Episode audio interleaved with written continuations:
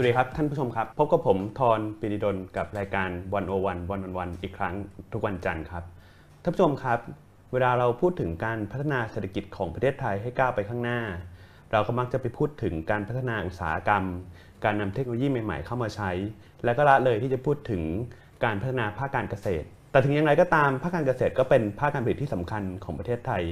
เรายังมีคนจำนวนมหาศาลที่ยังอยู่ในอาชีพเกษตรกร ท่านผู้ชมครับ วันนี้เรามีแขกรับเชิญที่เป็นนักเศรษฐศาสตร์ที่มีผลงานจำนวนมาก แล้วก็กำลังเป็นที่น่าจับตามองเกี่ยวกับภาคการเกษตรไทยครับ รองศาสตราจารย์ ดร วิษณุอัธวานิชครับครับจากคณะเศรษฐศาสตร์ มหาวิทยาลัยเกษตรศาสตร์ครับวันนี้อาจารย์วิษณุก็จะพาเราไปสำรวจภาคการเกษตรของประเทศไทยครับว่าทุกวันนี้หน้าตาเป็นอย่างไร อะไรยังเป็นปัญหาที่สำคัญ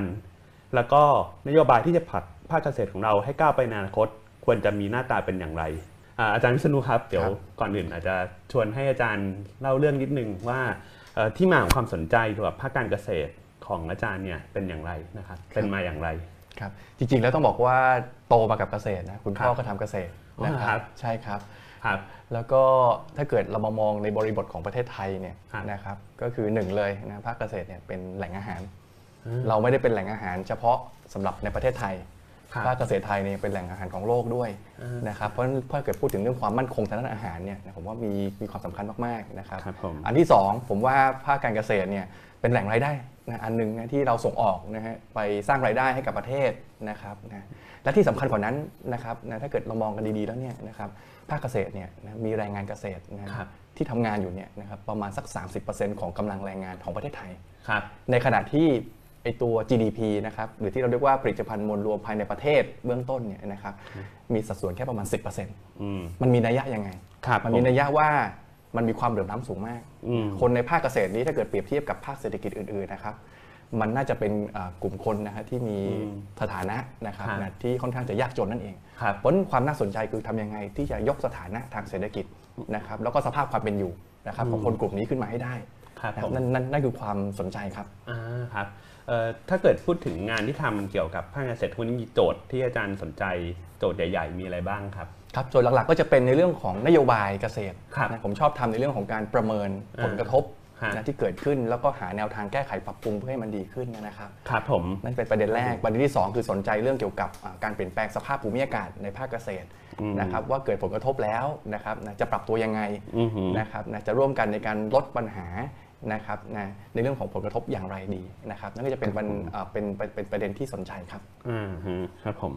ทีนี้เมื่อกี้พูดไว้ประเด็นหนึ่งน่าสนใจมากคือภาคการเกษตรมีคนยังอยู่ประมาณ 30%ครับแต่ว่ามี GDP แค่ 10%ครับผมอันนี้เนี่ย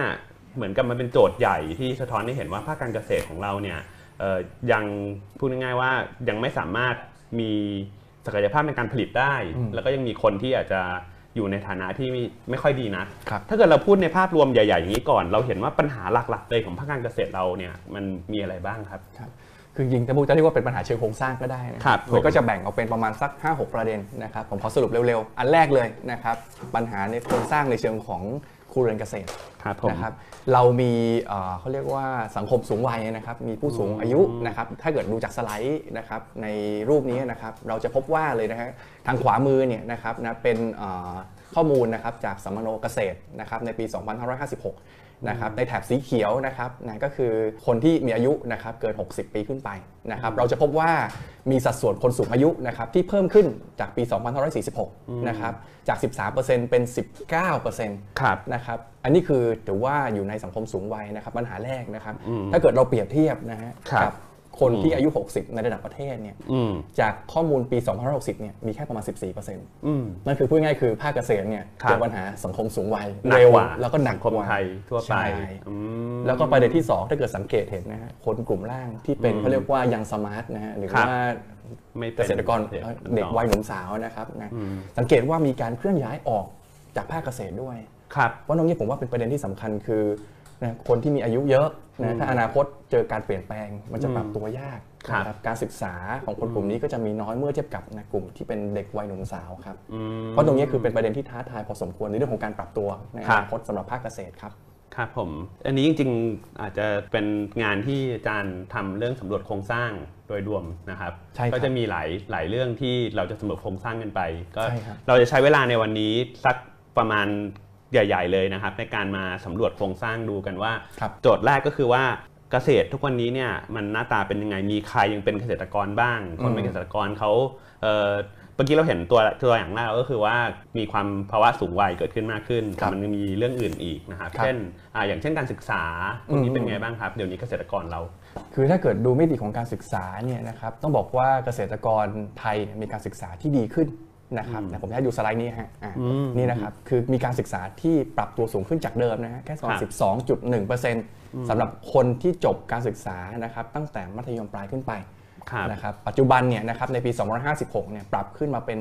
21.5ครับก็ถือว่าดีขึ้นนะครับครับ แต่ยังไงก็ตามแต่นะฮะคนส่วนใหญ่นะของประเทศเนี่ยนะครับครับที่เป็นเกษตรเนี่ยก็ยังถือว่ามีการศึกษาที่น้อยนั่นเองอืมว่าถ้าเกิดมองในมิติของโครงสร้างครับนะฮะในมิติที่ 2 คือเรื่องของการศึกษาเนี่ยฮะนะก็เราก็จะมองว่าเอ่อเขาเรียกว่าก็ก็เป็นปัญหาในระดับหนึ่งเหมือนกัน แต่ก็มีแนวโน้มที่ดีขึ้นนะครับครับเมื่อสักครู่นี้อาจารย์ถามเรื่องเกี่ยวกับเอ่อปัญหาเชิงโครงสร้างเนาะอ่าเมื่อกี้เราจบอันแรกแล้วครับคือในเรื่องครับของไอตัวอ่าโครงสร้างโครงใช่ไหมสร้างโครงอาเรืยุอนโครงสร้างนะครับมีอายุอ่าฮะมีการการศึกษามีมีการศึกษาครับนะผมครับทีนี้ประเด็นถัดมาเนี่ยผมว่าเรื่องของโครงสร้างการผลิตอ่าโครงก็สร้าจะงการเป็นผลิตอีกมิติหนึ่งนะครับที่ครับมีความผมสำคัญมากครับๆนะครับจริงๆสืบเนื่องเชื่อมโยงกันนะฮะคืออมเนื่องจากสังคมเป็นสังคมสูงวัยในภาคเกษตร เพราะฉะนั้นเนี่ยต้องการพี่เลี้ยงนะครับที่ผ่านครับมาเนี่ยภาคการเกษตรไทยเนี่ยเราก็มีนะอืม เขาเรียกว่าเป็น extension ใช่ไหมครับมีครอบครัวเอ่อขยายบุคลากรภาครัฐอ่าๆๆนะครับมาอบรมให้ความรู้อ่านะครับฮะกับกับเกษตรกรนะครับฮะแต่การฝึกอบรมส่วนใหญ่ในอดีตเนี่ยมันครัจะบเป็นการอบรมแค่ 3 ชั่วโมงแล้วก็ไป ไม่ได้อืมมีการติดต่อเขาเรียกว่าครับทำจนกระทั่งจบกระบวนการครับเพราะฉะนั้นแล้วเนี่ยนะครับตรงส่วนนี้เองก็จะเป็นประเด็นคืออเราไม่ได้มีพี่เลี้ยงอืมนะครับสำหรับเกษตรกรนะคครัรับบที่เพียงพอครับก็จริงๆ ก็ตรงนี้ก็จะจะจะเขาเรียกว่าถูกเป็นปัญหาเช่นกันนะเพราะว่า ภาครัฐเองก็ไม่ได้มีบุคลากรที่เยอะอืมและในอดีตเองเราก็ไม่ได้พยายามที่จะเชื่อมโยงสถาบันการศึกษาโอเคเข้าไปเป็นเครื่องมือช่วยนะครับเรามีผมสถาบันการศึกษาทั่วประเทศอย่างเงี้ยเป็นต้นอ่ นะเพราะอันนี้ผมมองว่าเป็นมิติที่สองที่ค่อนข้างจะมีความสำคัญครับนะครับถัดมาเรื่องน้ำอ่าฮะนะอันนี้ก็จะเป็นประเด็นที่มีความสำคัญเช่นกันครับผมนะครับในในเรื่องของเอ่อการเข้าถึงแหล่งน้ำเองเนี่ยนะครับครับนะก็ถือว่าเป็นประเด็นที่สำคัญนะครับอืมเราเจอเขาเรียกว่าข้อจำกัดนะความเหลื่อมล้ำที่สูงนะถ้าเกิดดูจากจากจากสไลด์นี้นะฮะอืมฮึ ประมาณ 42%ครับนะครับนะของครัวเรือนเกษตรเนี่ยนะครับสามารถเข้าถึงนะแหล่งทรัพยากรน้ำได้นะครับแต่ถ้าเกิดเรามาลองแยกชำแหละดูจะพบนะฮะว่าประมาณแค่ 26%เท่านั้นครับนะครับที่สามารถเข้าถึงระบบชลประทานนะครับนะ11%เนี่ยก็ต้องพึ่งพาตัวเอง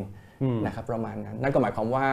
ส่วนใหญ่ของประเทศตอนนี้ก็คือครับยังไม่ได้เข้าถึงแหล่งน้ำ เท่าที่ควรจจะริงเป็นครับๆแล้วมันก็จะกระจุกตัวเป็นพื้นที่นะครับ อย่างถ้าเกิดเราดูอ่าใช่อ่าภาพแผนที่ใช่ไหมฮะใช่ภาคที่มันเข้าถึงน้ำจริงๆมัน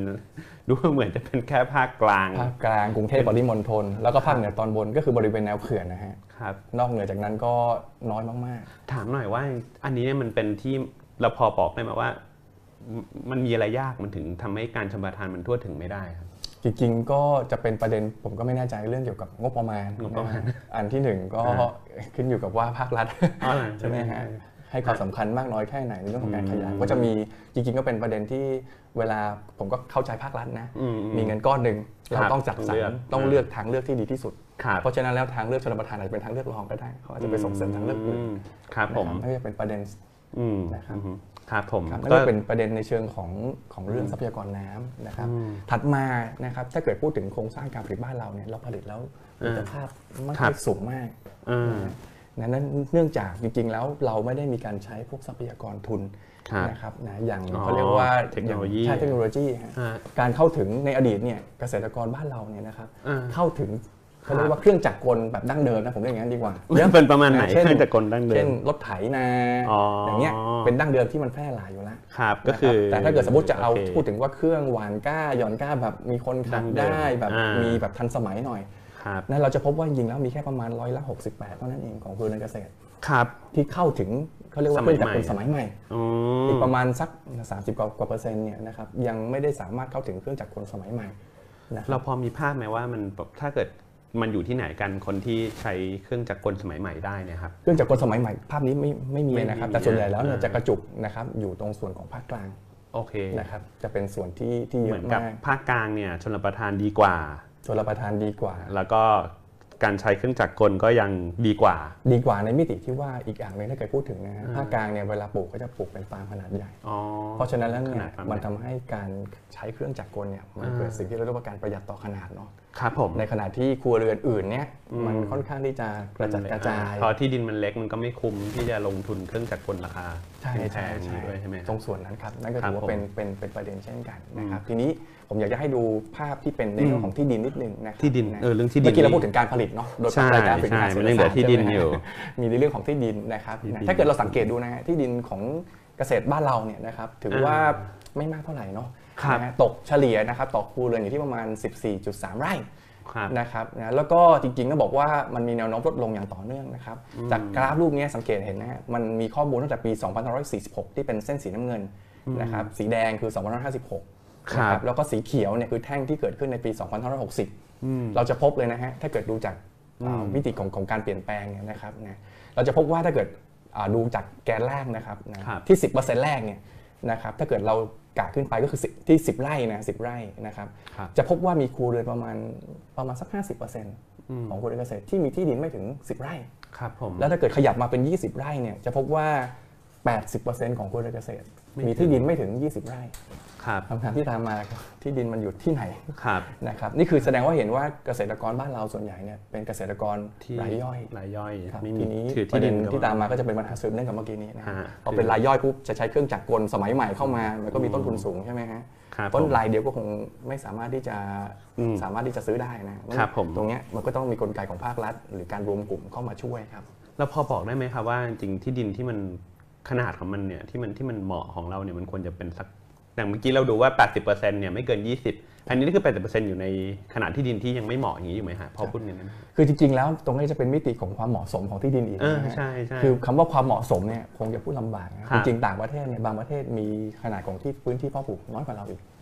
แต่เขาก็สามารถสร้างมูลค่าเพิ่มได้ครับ แต่บ้านเราเนี่ยก็คือจริงๆต้องบอกว่าปลูกพืชที่เขาเรียกว่ามูลค่าต่ำนะไม่สูงมากนะคครัรับบเน้นเป็นพืชเศรษฐกิจนะครับที่มูลค่าไม่สูงครับเพราะฉะนั้นเนี่ยการทำกำไรต่อไร่เนี่ยมันก็น้อยครับนะครับเพราะส่วนหนึงก็จะเป็นประเด็นเช่นกันว่ามันขาดครับในเรื่องของการเพิ่มมูลค่าเพิ่มครับ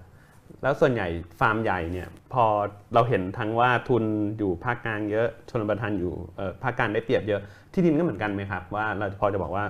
ขนาดที่ดินที่ใหญ่มักจะอยู่ที่ภาคกลางด้วยไหมครับอ่าเดี๋ยวดูสไลด์ได้เลยครับ มันจะมีอยู่นะครับ จริงๆ แล้วภาคกลางกับภาคเหนือตอนล่างนะฮะอะอ่าตรงเนี้ยฮะถ้าเกิดสังเกตดูทางรูปประเทศไทยทางซ้ายมือสุดอ่าสี่สินะครับไร่นะพัถ้าเป็นสีเขียวเข้มๆนะครับครับเขียวเข้มๆนะยิ่งเข้มก็คือแสดงว่ามีขนาดที่ดินนะครับนะยิ่งใหญ่ก็คือเกิน 40 ไร่ครับนะครับเราจะพบว่ามันจะกระจุกตัวนะครับอยู่บริเวณนะครับตรงภาคกลางนะคครัรับบแล้วก็ทางภาคเหนือตอนล่างครับ อันนั้นครับอันนั้นคือในลักษณะที่เกิดขึ้นนะครับ แล้วก็ถ้าเกิดดูแท่งในเอ่อแท่งสีเขียวนะที่ที่เป็นบาร์นะครับครับ มันก็จะเป็นภูมิภาคนะฮะภาคเหนือภาคอีสานต่างๆนะครับเราก็จะพบเห็นนะครับว่าภาคกลางนะครับนะก็คือมีเอ่อเขาเรียกว่าขนาดที่ดินทำกินครับนะครับต่อไร่เนี่ยเยอะที่สุดนะคครัรับบแล้วก็รองลงมาก็เป็นภาคเหนือนะครับในขณะที่เทียบกับภูมิภาคอื่นๆ แล้วเนี่ยมีขนาดที่ดินทำกินเล็กกว่าโดยเปรียบเทียบครับ ส่วนรูปทางขวามือสุดก็จะเป็นในเรื่องของการเปลี่ยนแปลงที่เกิดขึ้นว่าส่วนใหญ่แล้วเทรนด์ก็คือแนวโน้มที่ดินทำกินเนี่ย มันลดลงมันลดลงครับไอ้อันนี้เนี่ยมันลดลง เพราะว่ามันเป็นที่ทำกินโดยรวมลดลง คือมันเป็นที่ทำเกษตรทั้งประเทศลดลงหรือว่ามัน อันนี้เป็นเราพูดการถึงกระเป็นจายเปลี่ยนเป็นมือเป็นต่อครัวเรือนนะครับคบเราคำนวณเป็นต่อครัวเรือนก็คือเอาครัวเรือนเกษตรมาหารกับจำนวนพื้นที่ที่เขาถือครองนะฮะครับก็จะพบว่ามันมันก็ส่วนต่อเฉลี่ยค่าใช่เฉลี่ยลดใช่อ๋อคือ ที่ที่สงสัยก็คือว่ามันลดเพราะว่ามันไปอยู่ในมือรายใหญ่เพิ่มขึ้น หรือว่ามันลดเพราะว่าคนเลิกทำไปเลย แล้วเอาที่ดินไปอยู่ที่อื่นอะไรอย่างเงี้อ๋ยครับอจริง ๆ มันก็จะมีขึ้นอยู่กับว่าลักษณะสินทรัพย์อ่าการถือครองที่ดินครับมันเป็นอยู่กับใครอย่าง ถ้าเกิดเราทราบดีปัจจุบันในเรื่องของกรรมสิทธิ์ในในที่อ่าดินเครื่องกรรมสิทธิ์เนี่ยใช่ คือเราพบว่าประมาณสักอ่า60%ของครัวเรือนเกษตรครับที่ถือครองกรรมสิทธิ์อย่างสมบูรณ์แบบนะครับที่สามารถเปลี่ยนมือได้อย่างที่อาจารย์พรบอกครับนะครับแต่อีกประมาณ 60%อ๋อนะมันก็จะมีหนึ่งนะมันมันมันไม่สามารถเปลี่ยนมือได้กับอีกการหนึครังบคือไม่ก็ไม่มีกรรมสิทธิ์เลยอืมเช่นสปกรเนี่ยในทางอ่าเศรษฐศาสตร์ เราก็ไม่ถือว่าเป็นที่ที่มีกรรมสิทธิ์อย่างสมบูรณ์ครับเพราะว่าคสบปกคือเปลี่ยนมือไม่ได้ครับโดยหลักของเศรษฐศาสตร์ก็คือถ้าเกิดมัครันบจะต้องโอนย้ายเปลี่ยนมือได้ด้วยใช่ไหมครับผมตรงนี้ก็ถือว่ายังยังไม่ได้สมบูรณ์แบบ แต่ก็ถือว่ามีในระดับหนึ่งอะไรประมาณเนี้ยครับอืมครับซึ่งตรงนี้เองก็ทำให้การขับเคลื่อนหรือการเคลื่อนย้ายมันเป็นไปด้วยความยากลำบากคือตามหลักเศรษฐศาสตร์ที่เราทราบเนาะครับครับถ้าคนรู้สึกไม่มีกรรมสิทธิ์ครับในทรัพย์สินของตัวเองอืมแรงจูงใจในการผลิต นะก็จะน้อยครับนะครับนะเพราะฉะนั้นแล้วเนี่ยเอ่อมันก็ทำให้ผลิตภาพมันลดครัลบงได้ครับโอเคอ่าเมื่อกี้เราเห็นตัวปัจจัยการผลิตทั้งน้ำอ่าทั้งเรื่องเครื่องจักรนะครับใช่ทั้งเรื่องที่ดินครับแล้วก็เรายังเห็นด้วยว่าเกษตรกรก็ยังมีปัญหาด้านคือการศึกษาจะยังไม่ทันกับประชากรโดยโดยรวมทั้งหมดใช่ อันนี้ทั้งหมดเนี่ยมันบอกอะไรเราในเชิงว่าโครงสร้างการเกษตรของเราเนี่ยคล้ายๆกับยังมีอะไรที่คล้ายๆเป็นสภาพปัจจัยปัญหาหลักอย่างนี้ คือสภาพปัญหาหลักเมื่อกี้ที่พูดไปก็คือเป็นในเชิงของมิติของการผลิตอะเนาะนะครับจริงๆ อีกอันหนึ่งการผลิตที่เราเจอคือเรื่องของการแปรรูปเพื่อสร้างมูลค่าเพิ่มครับครับคือบ้านเราเน้นคือผลิตสินค้าเกษตรครับธรรมดาที่เป็นปฐมภูมิครับไม่ได้การแปรรูปครับนะเพราะตรงเนี้ยถ้าเกิดเราให้ความสำคัญกับการแปรรูปที่มากขึ้นเนี่ยมันครับอาจจะยกระดับ นะคุณภาพชีวิตของเกษตรกรได้นะครับผมและอีกประเด็นถัดมานะครับเชื่อมโยงขออนุญาตเชื่อมโยงเป็นได้เลยในมิติของตลาดได้เลยฮะนะครับนะอย่างตลาดโครงสร้างปัญหาบ้านเราภาคเกษตรเนี่ยคือเราทราบดีใช่ไหมฮะว่าเกษตรกรเนี่ยนะครับเจอการแข่งขันโดยสภาพตลาดที่ไม่สมบูรณ์นะเรามีผมผู้ขายปัจจัยการผลิตเมล็ดพันธุ์ต่างๆนะฮะปุ๋ยยาต่างๆนะครับซึ่งนะไม่ได้มีการแข่งขันอย่างสมบูรณ์มีไม่กี่รายนะฮะที่มีอำนาจในการผูกขาดทางการตลาด เพราะฉะนั้นแล้วเนี่ย ตรงส่วนนี้ก็ก็จะเป็นประเด็นนะฮะถ้าถามถามว่าสถาบันเกษตรกรเข้มแข็งไหมก็ไม่เข้มแข็งครับเพราะฉะนั้นแล้วเนี่ยการต่อรองนะครับการสร้างอำนาจต่อรองเนี่ยก็ก็น้อย เลยทำให้เขาเรียกว่าเกิดปัญหาตรงส่วนนี้ขึ้นมาโอเคมันก็คือเหมือนกับปัจจัยเรื่องการสร้าง social capital หรือว่าน่าจะเป็น social networking ของของเกษตรใช่ที่จะช่วยให้พวกเขามีนักต่อรอง ของเกษตรกรไทยเนี่ยเราเราก็จะมีกลุ่มอยู่บ้างใช่ไหมครับกลุ่มเกษตรกรมีแต่ว่ามี เกษตรกรตัวนี้ยังใช้ประโยชน์จากกลุ่มพวกนี้ได้มากน้อยขนาดไหน จริงๆ ก็ถือว่ารัฐบาลปัจจุบันเขาพยายามขับเคลื่อนนะครับครับนะให้ความสัมพันธ์กับกลุ่มเกษตรกรพอสมควรนะครับ แต่ว่านะการที่จะทำให้เขาเข้มแข็งอืม นะในเชิงปฏิบัติจริงๆ เหมือนกับครัต่าบ งประเทศเนี่ย ครับ มันก็คงต้องใช้เวลาสักสักระยะหนึ่งนะครับ อืมแต่ว่า ผมว่ามันเป็นประเด็นที่สำคัญมาก ถ้ากลุ่ครัมบเกษตรกรเข้มแข็งเนี่ยมันมีศักยภาพในการที่จะไปต่อรองครับหรือสร้างอำนาจในเชิงการตลาดอย่างที่เราทราบดีใช่ไหมฮะครับครับประมาณนั้นทีนี้เราเห็นในเชิงหน้าตาโครงสร้างของเกษตรข้างครบแล้ว เราพูดไว้แต่ทีแรกเลยว่าภาคการเกษตรไทยเนี่ยเอ่อมีปัญหาเรื่องเกี่ยวกับ productivity ครับเราพอเห็นภาพไหมครับว่าอย่างปัจจัยทั้งหมดที่เราพูดมาเนี่ยมันไปโยงกับไอ้ productivity ต่ำของภาคเกษตรเราอย่างไรบ้าง คือภาคเกษตรนะครับ ผมขออนุญาตให้ดูเรื่องผลผลิตต่อไร่นะครับ ตัดไปที่สไลด์นะครับ อันนี้คือเป็นในเรื่องของผลิตภาพนะฮะอ่าคือเวลาเราวัดนะผลิตภาพนะครับ โดยส่วนใหญ่เนี่ยประเทศไทยเรามักจะวัดโดยใช้ผลผลิตต่อไร่นะครับจริงๆแล้วมันก็สามารถวัดโดยใช้ผลผลิตต่อแรงงานได้ด้วยนะครับนะจริงๆ ถ้าเกิดเรามองการเปลี่ยนแปลงจากอดีตถึงปัจจุบันนะครับนะผลผลิตต่อไร่นะครับ10 ปีนะที่ผ่านไปเนี่ยนะครับครับของผลผลิตต่อแรงงานก็เหมือนกันก็เพิ่มขึ้น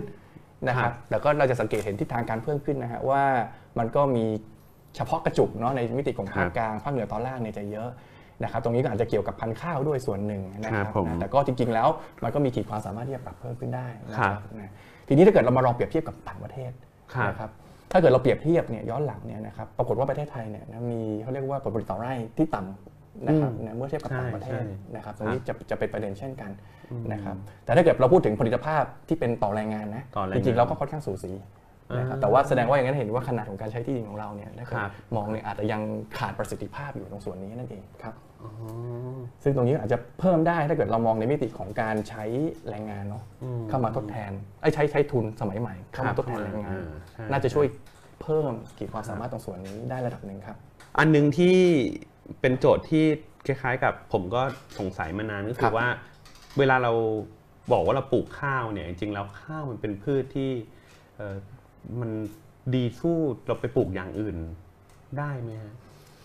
ก็จริงๆแล้วมันก็จะเป็นประเด็นเรื่องความเหมาะสมอืมนะครับจริง ๆ ผมว่าคือเรื่องความเหมาะสมเนี่ยมันต้องมองในมิติของอ่า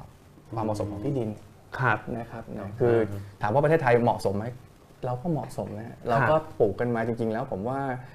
เราก็ถือว่าค่อนข้างได้เปรียบประเทศอื่นอ่าเรื่องชื่อเสียงเรื่คุองณชื่อเสียงภาพของข้าวไทยครับนะผมก็ถือว่าเป็นสิ่งที่ผมว่าครับเป็นจุดแข็งนะอ่าแต่ว่าเราอาจจะต้องมีการบริหารจัดการให้อ่าทำยังไงที่จะประสิทธิภาพนะคครัรับบในการผลิตอ่ามัมันยกสูงขึ้นครับอันนั้นคือประเด็นมากกว่าครับอ่ามันมีว่าเรื่องนี้เราปลูกข้าวปลูกอะไรกันบ้างขนาดไหนอ๋อโอเคครับดูกราฟทางขวามือฮะทางขวามือเนาะจะเป็นอ่าสีเขียวๆนะครับอ่านั่นั่นคือพื้นที่ปลูกข้าวโอเคนะครับของประเทศไทยนะครับสังเกตว่าจะกระจุกตัวเนาะ อยู่ทางภาคเหนือตอนล่างเนาะแล้วก็ภาคกลางแล้วก็ภาคครับอีสานนะคครัรับบอืมนะครับ ส่วนสีชมชมพูชมพูเนี่ยทางใต้ก็จะเป็นยางพารานะครับมันก็จะมีการปลูกนะครับ อันนี้จริงๆ ถ้าเกิดเรามองในมิติของการผลิตนะ บ้านเราถือว่าได้เปรียบนะ เพราะว่าการปลูกเนี่ยค่อนข้างจะกระจุกตัวครับตามหลักเศรษฐศาสตร์ถ้ากระจุกตัวเนี่ยนะมันจะเกิดการประหยัดต่อขนาดอืมเวลาระบบขนส่งหรืออะไรก็ตามแต่เนี่ยนะครับหรือการใช้เครื่องจักรกลทางการเกษตร มันสามารถทำเป็นในลักษณะหรือสเกลใหญ่ๆได้ครับแม้ว่า รายย่อยนะอาจจะเป็นเจ้าของเยอะ แต่ว่าโดยดูจากโครงสร้างแล้วเนี่ยมันก็มีแนวทางที่จะแก้ปัญหาได้เช่นกันนะครับมันมันก็ยังมีโอกาสเนาะครับไม่ใช่เป็นอุปสรรคนะครับถ้าเกิดมองตรงส่วนนี้ครับครับ ก็จะเห็นว่าก็ใต้ก็ยางใช่ล้วนๆเลยล้วนๆเลยฮะโอ้ยจริงแต่ๆเยเรื่อะองมากยางแอบชวนคุยได้ไหมอะอยากสนใจเรื่องยาง เพราะว่าตอนหลังยางมันคือยางมันกลายเคยเป็นพืชเศรษฐกิจที่จริงๆแล้วมันดูเหมือนแบบเออมันทำให้ภาคใต้เศรษฐกิจดีๆใช่ไหมฮะครับ เออเราทุกวันนี้มันก็ไม่ดีอย่างนั้นแล้วอืมครับแล้วคำมันเป็นโจทย์เหมือนโจทย์ของภาคใต้ว่า เอ๊ะแล้วตกลงภาคใต้ควรจะขยับออกจากยางไหมครับ จริงๆผมว่าถ้าเกิดพูดถึงเรื่องยางนะมันเป็นวัฏจักรมากกว่าครับจริงๆแล้วมันผูกติดกับราคาน้ำมันเนาะ อ๋อออย่างเราทราบดีว่าราคาน้ำมันดิบในตลาดโลกครับปัจจุบันนี้ก็ไม่ได้อยู่ในระดับที่สูงเหมือนในอดีตที่แบบสูงมากครับๆนะครับนะแล้วก็ความสามารถในการทดแทนมียางสังเคราะห์สังเคราะห์ต่างๆครัเพิ่บมเติมเข้ามาในปัจจุบันครับแล้วเขาก็สามารถทำด้วยต้นทุนที่ต่ำมากครับขึ้นครับเพราะฉะนั้นแล้วเนี่ยในช่วงนี้เศรษฐกิจโลกอาจจะค่อย ๆ ดีแต่ยังไม่ได้ดีขึ้นมากอ่านะราคาน้ำมันก็ไม่ขึ้นพอราคามันไม่ขึ้นเนี่ยมันก็ไปกดทำให้ราคายางมันไม่ขึ้นเช่นกันนะฮะตรงคส่รัวบนผนี้มซึ่งเราก็ควบคุมไม่ได้อ่าแต่จริงๆ ถ้าเกิดถามว่าในอดีตเนาะอ่า ต่อให้ราคายางไม่สูงเนี่ยเกษตรกรก็อยู่ได้นะครับแต่ปัจจุบันนี้ถามว่าทำไมเกษตรกรอยู่ไม่ได้ ถ้าเกิดอืมเราลองลงพื้นที่จริงๆจะพบนะว่าเกษตรกรปัจจุบันนี้ไม่เหมือนกับเกษตรกรสมัยในอดีตครับทุกคนมีรถอ๋อทุกคนมีโทรศัพท์มือถือครับทุกคนไปทานข้าวนอกบ้านอ่าถ้าเกษตรกรในอดีตเนี่ยอ่าเขาสมถะมากครับเขาอยู่อย่างพอมีพอกิน เพราะฉะนั้นแล้วเนี่ยต่อให้ราคาไม่สูงมากเขาก็อยู่ได้อ่าฮะเมื่อก่อนกิโลกรัมบางสักสามบาท30บาทครับ40บาทเออ นะก็อยู่ได้วันนั้นมันก็ขึ้นไปร้อยกว่า ใช่ขึ้นมาร้อยหนึ่งแต่มันก็จะช่วงสั้นตอนนั้นที่อืมออยช็อคใช่ไหมฮะอ่าราคาน้ำมันสูงมากอ๋อประมาณนั้นครับแต่ทุกวันนี้มันยังไงนะฮะตอนนี้30ตอนนี้ราคาผมจำไม่ได้ชัดเจนจำไม่ได้แต่รงก็ส่วนนี้ครับอ่าปรับตัวกันอยู่ฮะครับครับผมโอเค จริงๆ เรื่องอีคอนไอเรื่องไอขนาดที่เหมาะสม พวกเนี้ยจริงๆ ผมยังรู้สึกว่ามันเป็นมีประเด็นที่อยากชวนคุยอีกนิดนึงครับได้เลยครับ คือ เราจะทำยังไงเราถึงจะได้ผลผลิตต่อไร่ที่มันดีขึ้นถ้าเกิดเทียบกับปัจจัยที่เราพูดมาทั้งหมดที่ดินน้ำหรือว่าการใช้เทคโนโลยี ทั้งหมดนี้เนี่ยถ้าเกิดเราอยากให้ยิวของการเกษตรเราอย่างยิวข้าวก็ได้ ครับเราเราจะปรับตัวยังไงดีฮะ ซึ่งจริงๆแล้วผมว่าก็ก็ต้องมองที่ปัจจัยการผลิตนะทำยังไงที่จะใช้อย่างมีประสิทธิภาพนะครับ หนึ่งถ้าเกิดทำยังไงให้คนแรงงานในภาคเกษตร มีคุณภาพมากขึ้นมีทักษะมากขึ้น เราอาจจะต้องดึงครับแรงงานวัยหนุ่มสาวเนาะอืมเข้ามาทำเกษตรมากขึ้นไหมเพราะว่าคนกลุ่มนี้เนี่ยจะมีศักยภาพนะในการครับที่จะเรียนรู้นะครับเครื่องจักรกลสมัยใหม่ ใช้ยังไงใช่ไหมครับฮะมีความรู้ทักษะว่าดินวิเคราะห์ยังไงต่างๆนานาอืมนะครับซึ่งคนกลุ่มนี้ถือว่ามีศักยภาพครับนั่นคือผมมองในมิติของแรงงานนะสองนะครับทำยังไงที่จะเอาเครื่องจักรกลสมัยใหม่อืมมาทดแทนแรงงานให้มากขึ้นครับ นะครับเพราะเราก็ค้นพบแล้วในอดีตที่ผ่านมาตัวเลขก็บ่งบอกนะว่าเศรษฐกิจไทยเนี่ยนะครับมันมีการเปลี่ยนแปลงโครงสร้างครับนะจากอืมใช้เรียกว่าใช้อ่าแรงงานเป็นหลักเข้มครับข้นนะมาเป็นการใช้ปัจจัยทุนที่มากขึ้นนั่นเองครับนะครับนั่นคือเป็นประเด็นที่ 2 ที่ผมมองนะฮะสามผมมองประเด็นเรื่องเกี่ยวกับโครงสร้างพื้นฐานมากกว่าครับคือบ้านเราเนี่ยโครงสร้างพื้นฐานยังไม่ค่อยสนับสนุนนะการยกระดับผลิตภาพครับ ในภาคการเกษตรอย่างเราคุยกันเมื่อสักครู่นี้นะฮะระบบชลประทานอืมนะครับมีแต่ก็ไม่ได้มีแบบแพร่หลายอย่างทั่วไปนะครับตรงส่วนนี้ก็จะเป็นประเด็นนะครับทำยังไงให้เขามีเขาเรียกว่าการเข้าถึงนะครับครับแหล่งน้ำระบบชลประทานครับนะครับกรรมสิทธิ์ในที่ดินอืมนะก็จะเป็นอีกประเด็นหนึ่งนะครับนะถ้าเรายกระดับให้คนมี กรรมสิทธิ์ในที่ดินที่มากขึ้นได้ หรือถ้าเกิดสมมติเขาอยากจะเปลี่ยนมือย้ายไปมันก็จะเป็นสิทธิ์ของเขาเนาะอืมจริงแล้วคนกลุ่มใหม่ที่อยากจะเข้ามาใช่ไหมฮะครับอย่างของต่างประเทศเนี่ยค่อนข้างที่จะปล่อยมากเลยครับขนาดพื้นที่คนเขานี่เขาก็ปล่อยอืมแต่ก็มันก็จะมีการควบคุมในระดับหนึ่งนะครับครับคือในมิติของการทำให้กรรมสิทธิ์ในที่ดินมันอืมมันสามารถที่จะสมบูรณ์แบบได้มันเป็นสิ่งที่เราโอเคต้องการนะครับ ตรงส่วนนั้นก็คือให้เป็นเรื่องกลไกตลาดจัดการไปเลยถ้ากรรมสิทธิ์มันสมบูรณ์ใช่มันก็จะเปลี่ยนมือไปคนที่มีศักยภาพการใช้ที่ดินเอง ใช่อ่าและอีกประเด็นหนึ่งที่ผมมองนะคือในเรื่องของการเมืองนิดนึงอ่าอ่าอ่าคือที่ผ่านมาเนี่ยต้องต้องยอมรับนะฮะว่าครับภาคเกษตรเนี่ยส่วนใหญ่เนี่ยจะถูกครับใช้ประชานินโยบายประชานินยโยมบายซะเยอะของประชานิยมนะครับนะซึ่งก็คือส่วนใหญ่ก็จะเน้นในเรื่องของการแทรกแซงราคาเนาะครับผจมริงๆแล้วถามว่ารัฐบาลผิดไหมก็คงจะไม่ไม่ได้ผิดเนาะเพราะจริงๆแล้วเนี่ยต้องบอกสังคมไทยครับสังคมไทยเนี่ยใช้ราคาสินค้าเกษตรเป็นตัววัดความสำเร็จของการโอเคดำเนินงานครับ เพราะฉะนั้นแล้วถ้าเกิดราคาข้าวไม่ดีครับถือว่ารัฐบาลล้มเหลวล้มเหลวอ่าหรือราคาสินค้าตัวอื่นไม่ดีล้มเหลวครับผมแต่คำถามคือเราสามารถที่จะควบคุมราคาตลาดโลกได้ไหมอืมมันควบคุมไม่ได้ แต่พอสังคมไทยครับให้ผมตัวชี้วัดคือราคาอืมมันก็จะเพราะฉะนั้นต้องแล้วเนี่ยอืมรัฐบาลก็ต้องทำยังไงที่จะทำยังไงให้ราคาให้สังคมครับทำยังไงให้ได้เขาเรียกว่าคะแนนเสียงเลือกตั้งเข้ามาอืมซึ่งตรงนี้ผมว่าเป็นประเด็นสำคัญเนาะอาจจะต้องปรับ mindset อืมมองใหม่นะครับแทนที่จะใช้ราคาสินค้าเกษตรเป็นตัววัด ใช้รายได้สุทธิของเกษตรกรเป็นตัววัดได้ไหมจริงๆคำว่ารายได้สุทธิเนี่ยมันอินมันรวมทุกอย่างเลยนะครับทั้งรายได้หักค่าใช้จ่ายอืมบ้านเราก็ชอบมองรายได้อย่างเดียวรายได้เพิ่มขึ้นนะครับแต่ถามว่าต้นทุนเพิ่มขึ้นเนี่ยจะที่ที่มากกว่าสุดท้ายแล้วเราก็ไม่เหลือเช่นกันครับคือประเด็นคือมเราต้องเปลี่ยนตัวชี้วัดอะครับแล้วก็ใช้วัดมันอย่างจริงจังมากขึ้นนะครับ จริง ๆ มันมีตัวเลขรายได้ของ ภาคการเกษตรที่อาจารย์อ่าเตรียมใช่ครับรู้รายได้กันทุกวันนี้เป็นยังไง จริง ๆ แล้วก็ถือว่าค่อนข้างที่จะน่าตกใจพอสมควรจริงนะครับนะก็ถ้าเกิดเรามามองดูจริงๆนะครับนะอ่าทางรูปทางซ้ายมือนะครับที่เป็นแท่งสีม่วงๆเนาะนะครับนะก็จะเป็นแท่งแท่งสีสลับกันนั่นคือเป็นการกระจายตัวนะครับของรายได้ต่อหัว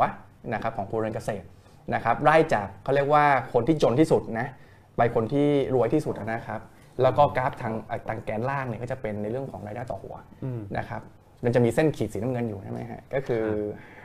57,000นะครับตรงนั้นก็คือเป็นรายได้เฉลี่ยครับของครัวเรือนเกษตรครับนะครับแต่ถ้าเกิดเราใช้เส้นความยากจนมาเป็นตัวตัดครับปัจจุบันในปี 2559 เนี่ยอยู่ที่ประมาณอ่า32,000 บาทเนาะครับนะครับนะเราจะพบว่ามีเกือบ 40%ของครัวเรือนเกษตร ที่มีรายได้ต่ำกว่าเส้นความยากจน นะครับอันนี้ก็เป็นเรื่องที่ค่อนข้างที่จะน่าตกใจพอสมควรอืมนะครับและอีกประเด็นหนึงถ้าเกิดเรามามองอืมสอดคล้องกับเรื่องภาวะหนี้สินนะคครัรับบรูปทางขวามือเนี่ยก็จะซ้อนให้เห็นถึงความสอดคล้องกันนะครับอืมเนี่ยถ้าเกิดเราไล่เหมือนเดิมนะครัวเรือนที่มีหนี้น้อยยันครัวเรือนที่มีหนี้มากเนี่ยนะครับค่าเฉลี่ยของครัวเรือนเนี่ยอยู่ที่ประมาณ 1.3 นั่นคือหมายความว่าเขาจะมีหนี้มากกว่ารายได้ อยู่ที่ประมาณ 1.3 เท่าครับนะครับนะ ซึ่งนะครับซึ่งถ้าเกิดเรามาดูให้ลึกกว่านั้นเนี่ยเราจะพบว่านะครับ30%นะครับของครัวเรือนเกษตรเนี่ยนะครับมีหนี้สินเกิน 1 เท่าตัวของรายได้ จริง ๆ แล้วถ้ามีหนี้เกินรายได้นี่ก็ไม่เหมาะแล้วใช่ไหมฮะครับครับครับแล้วที่ถ้าเกิดหนักกว่านั้นเนี่ย10%ของครัวเรือนเกษตรสามเท่าครัวเรือนเกษตรอ่าประมาณสัก 17 ล้าน คนนะฮะสามถ้าเกิด 10 10%ของครัวเรือนเกษตรมีหนี้เกิน 3 เท่าตัวของรายได้ครับ อันนี้ก็หลายคนพอสมควรเหมือนกันนะครับอืมก็ถือว่าเป็นประเด็นที่แสดงให้เห็นถึงความเหลื่อมล้ำพอคสรัมบควรนะครับ ส่วนภาพนี้นะครับนะก็สะท้อนให้เห็นนะครับในมิติของการกระจายตัวอืมนะครับทั่วประเทศเมื่อกี้เรามองภาพรวมเนาะอันนี้ครับเราก็จะเห็นแล้วนะว่ารายได้นะครับนะต่อหัวที่เยอะๆนะครับอยู่ตรงไหน จะสังเกตเห็นนะฮะรูปทางซ้ายมือนะครับนะครับที่เป็นสีน้ำเงินเข้มๆเนี่ยนะครับครับนะมันจะเกาะกลุ่มนะครับครับอยู่ตรงภาคกลางเนาะอืมภาคตะวันออกนะครับครับแล้วก็ภาคใต้ครับนะครับส่วนภาคอื่นก็ยังจางๆอยู่นะคครัรับบแต่นี่เนี่ยถ้าเกิดเราสังเกตทางขวามือนะครับที่เป็นสีแดงๆเนี่ยครับก็ค่อนข้างกระจายทั่วประเทศกระจายเนอะนะครับนะคือโดยเฉพาะต่างจังหวัดเนี่ยครับจะจะเยอะพอสมควรนะครับโอเคคือภาคกลางเนี่ยถึงแม้จะรายได้ต่อหัวเฉลี่ยสูง แต่ก็ไม่ได้หมายความว่านี่จะจะ ใช่น้อยแต่ก็โอเค อาจจะเป็นภาวะอาจจะบรรเทากว่าชาวบ้านเขาครับเพราะว่าชาวบ้านเขาเนี่ยนั้นครับรายได้ก็ไม่ค่อยเยอะอืมแล้วหนี่ก็ค่อนข้างที่จะเข้มข้นมาก ถ้าเกิดดูจากการกระจายตัวนะครับผมสนใจภาคตะวันออกนิดนึงอาจารย์ครับคือเมื่อกี้ตอนเราดูเรื่องเขาปลูกอะไรเนี่ยภาคตะวันออกเขาเขาปลูกอะไรกันเยอะนะหลักๆเขาปลูกผลไม้เยอะอ๋อทุเรียนเงาะต่างๆ นานาอืมนะครับมังคุดเนาะก็จะเป็นรายพืชได้ยืนต้นก็อ่ามันจะไม่เหมือนกับทางอ่าภาคเหนือภาค กลางครับแล้วภาคตะวันออกไอ้ยภาคอีสานเนาะที่เราครับปลูกพืชไร่ใช่ไหมเป็นหลักอ่าเป็นพืชล้มลุกนะนะครับครับผมครับ คือโดยรวมรายได้ก็น้อยน้อยรายได้น้อย แล้วก็เราก็เห็นด้วยว่าปัญหาอย่างอันอื่นมันก็เป็นปัญหาที่ภาครัฐก็อาจจะยังไม่ได้แก้ให้ เช่นปัญหาทั้งเรื่องชลประทานอืมอาจารย์ดูรวมๆแล้วเนี่ย ถ้าเกิดเราจะบอกว่ามันควรจะมีนโยบายมาช่วยแก้ปัญหาภาคการเกษตรเมื่อกี้เราพูดถึงตัวหนึ่งว่า นโยบายเรื่องการเข้ามาแทรกแซงราคา จะดูเป็นนโยบายที่อาจารย์คิดว่ามันมันไม่ตรงไม่ตอบโจทย์เท่าไหร่ คือต้องบอกว่าทำได้เนาะไม่ใช่ไม่ใช่เลิกทำไปเลย คืออมบางส่วนก็ยังคงต้องคงไว้ครับนะครับครับ แต่ไม่คงไม่ควรจะเป็นประเด็นหลักโอเคควรจะเอามาเป็นลักษณะประเด็นคือในภาคเกษตรนะฮะครัมับนมีเหตุการณ์ที่อ่อนไหวนะต่อสภาพอากาศเหตุการณ์อ๋อต่างๆเนี่ยมันมีความไม่แน่นอนอยู่ ครับก็มันก็มีการช่วยเหลือเยียวยาก็จะเป็นเรื่องที่สามารถทำได้เนาะแต่ว่าอยากจะให้เป็นนโยบายที่เน้นครับนะครับนะผลที่เกิดขึ้นอืมในการยกระดับหรือขีดความสามารถในการผลิตในระครัยะบยาวมากกว่าอืมแต่ประเด็นปัญหาที่เราเจอในปัจจุบันก็คืออย่างอืมนักการเมืองครับหรือนักกำหนดนโยบายเขาอยู่แค่วาระนะครับไม่นาน 2 ปีหรือ 4 ปีนะครับ เพราะฉะนั้นแล้วเนี่ยการที่เขาใช้นโยบายเหล่านี้มันไม่เห็นผลครับผมนะการใช้นโยบายเยียวยาระยะสั้นเนี่ยอืมมันเห็นผลทันตามากกว่า ครับคะแนนเสียงน่าจะได้ดีกว่า